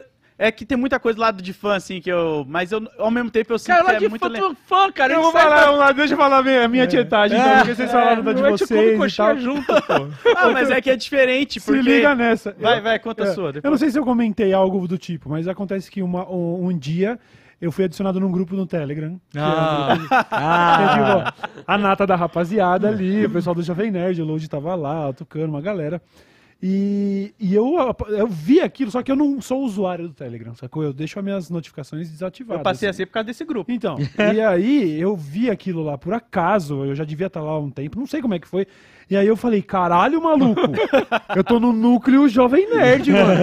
Falei, nossa, eu olhei a lista da galera e falei, caralho, isso é muito foda. E eu falei para o Alexandre assim, você, o que ele botou sem avisar, né? Te uhum. botou, eu falei, você perguntou, porque o cara pode estar achando uma merda. Não, então, é aí que melhora a história. Aí, Cauê, aí que melhora a história. Porque eu tava participando um pouco, justamente porque eu não sou notificado. E como é um grupo bem ativo, você volta lá depois de um dia, tem Nossa. seiscentas mensagens. É loucura. Então, às vezes tinha lá um arroba marcado meu, eu voltava lá e olhava, comentava e tal. Mas eu tava participando muito pouco. Daí o Jovem Nerd me mandou uma mensagem no Zap, meio que me pedindo desculpas, tipo... Desculpa ter te adicionado lá no grupo, eu não sei se você queria. É. Eu falei, mano, eu tava me sentindo um rockstar de estar nesse grupo. Que porra é essa? Você vai me pedir desculpa. Maior lisão já da minha vida. E até hoje eu tô nessa. Tipo, eu, às vezes eu abro lá e eu não tô sendo notificado. Eu, às vezes, ultimamente eu desabilitei notificação geral, até no Instagram. É. É eu só recebo é, do é, WhatsApp. Bom, bom. Eu não recebo notificação do Twitter, nem do Insta, nada.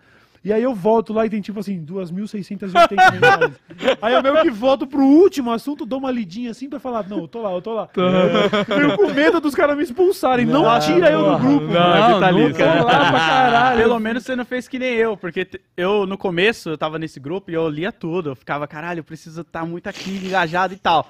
E aí eu tenho mania de assistir anime no banheiro, né, quando eu tô tomando banho. E aí eu... eu cliquei na notificação... pra ver alguma coisa do anime, e aí apareceu a do Telegram. E eu cliquei, e a gota d'água do meu dedo desceu no microfone, você lembra?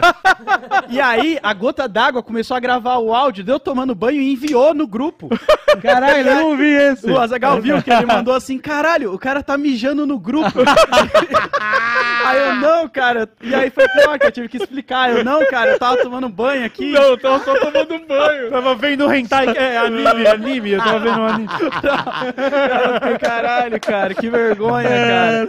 E aí, mas aí eu consegui dar um save ali, foi de boa, mano. Mas o que eu ia falar é, é que pra mim, tem um amigo meu na B G S, ele, o Patrick, um abraço pra ele, ele, mano, é muito doido, porque a gente é amigo de quebrada assim há muito tempo, e ele trabalha num banco hoje, né? E ele, eu trabalho no banco, eu tô ouvindo às vezes o Nerdcast, eu tô vendo um programa do Cauê, e eu vejo você lá, e eu fico, caralho, é o cara que colava comigo aqui no bagulho, como que você conseguiu? Eu falo, cara, até hoje eu nem paro pra pensar nisso, porque eu acho bizarro estar no meio dessa galera e conversar com eles, porque eu era o ouvinte. E aí eu fiz meu conteúdinho, fiquei sempre ali na minha, ali, produzindo. Quando chegou um dia que, tipo, o Azaghal mandou mensagem só. Uhum. A mesma coisa que o Cauê, o Cauê do nada mandou uma mensagem. E aí eu só fui com um sorriso na cara e, tipo, caralho... Che... Sabe o que parece aquele chamado? Tipo, chegou o meu momento. Então eu não posso vacilar. Oh, é minha vez. Homem-Aranha, no caso, né? Porque é, eu, eu sou o Homem-Aranha quando entrou nos Vingadores, tá ligado? Eu fico tipo, ô oh, senhor Stark, caraca. Eu, fico, é, é. Obrigado, senhor Stark. Eu, eu, acho, eu acho que essa é uma sensação de, de, de, de gratidão, assim, que não passa nunca. Sim. Que realmente é isso. Eu, eu me sinto... Eu sou parte do público consumidor, como vocês disseram. Nós somos como vocês, a gente quer dar rolê no, no evento. Eu tô na C C X P, eu quero ver os stands. Eu sou, é, eu sou um ator global, tá ligado? E é, e é isso, é uma, é uma so, não é uma sorte, é uma combinação de fatores que trouxe a gente aqui e que eu fico todo dia pensando nisso. Assim, caralho, muito grato de poder estar tá ainda fazendo isso depois de tanto tempo, de conhecer tanta gente foda, sim, sabe? É muito foda, muito foda. Isso aqui pra mim é surreal, mano. Pra mim nós também. Estamos aqui com o Jovem Nerd Azaghal yeah, no Dessa Letra Show. Que... Ah, pra eu gente tô... é uma honra. Com o Cauê e com o Load aqui, pô, porque eu sou por consumidor também, pô. Foda. Feliz demais, cara. Sábado, foda, sábado eu vou comprar meu pãozinho. Olha, caraca, o cara tá de licença. Eu sei, não, não, não, não, não. Não, mas assim, a gente já tá com um plano de retorno, assim, eu até quero fazer um vídeo pro meu canal principal para falar um pouco sobre isso, sobre essa minha ausência, que já passa de um mês no canal principal. E como eu tô fazendo aqui em paralelo, fica essa, essa aparência de que, pô, olha lá, começou o projeto novo, largou o antigo.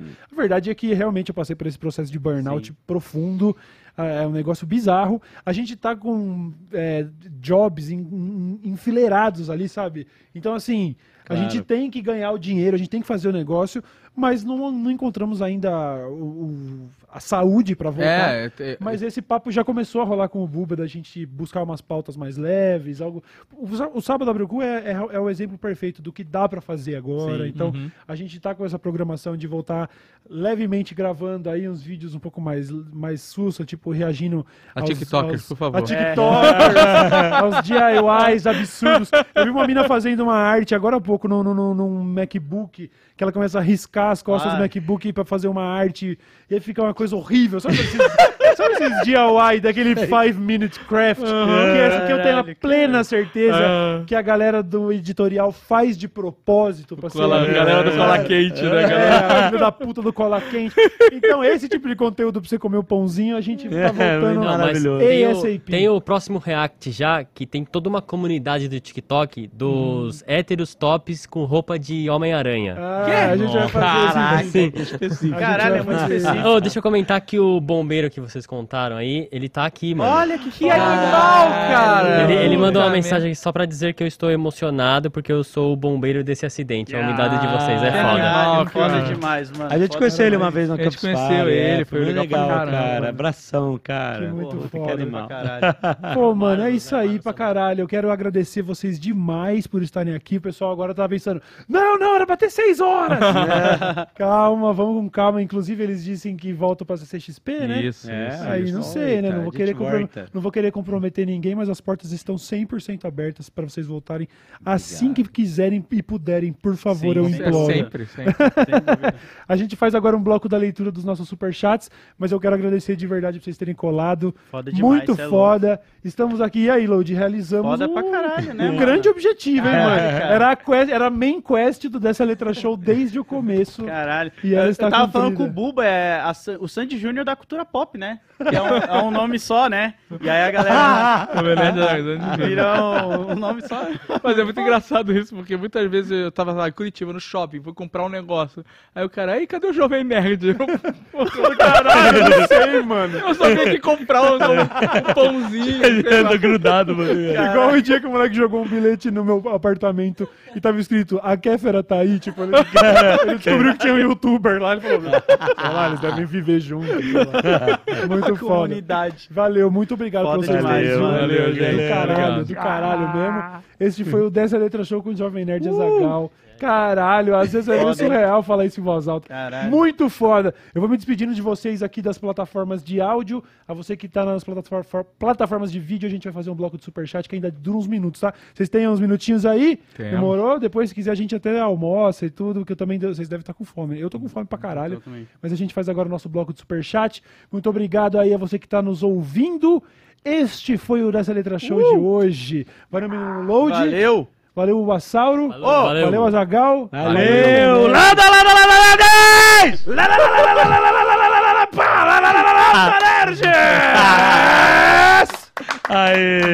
lada, lada, lada, lada, lada,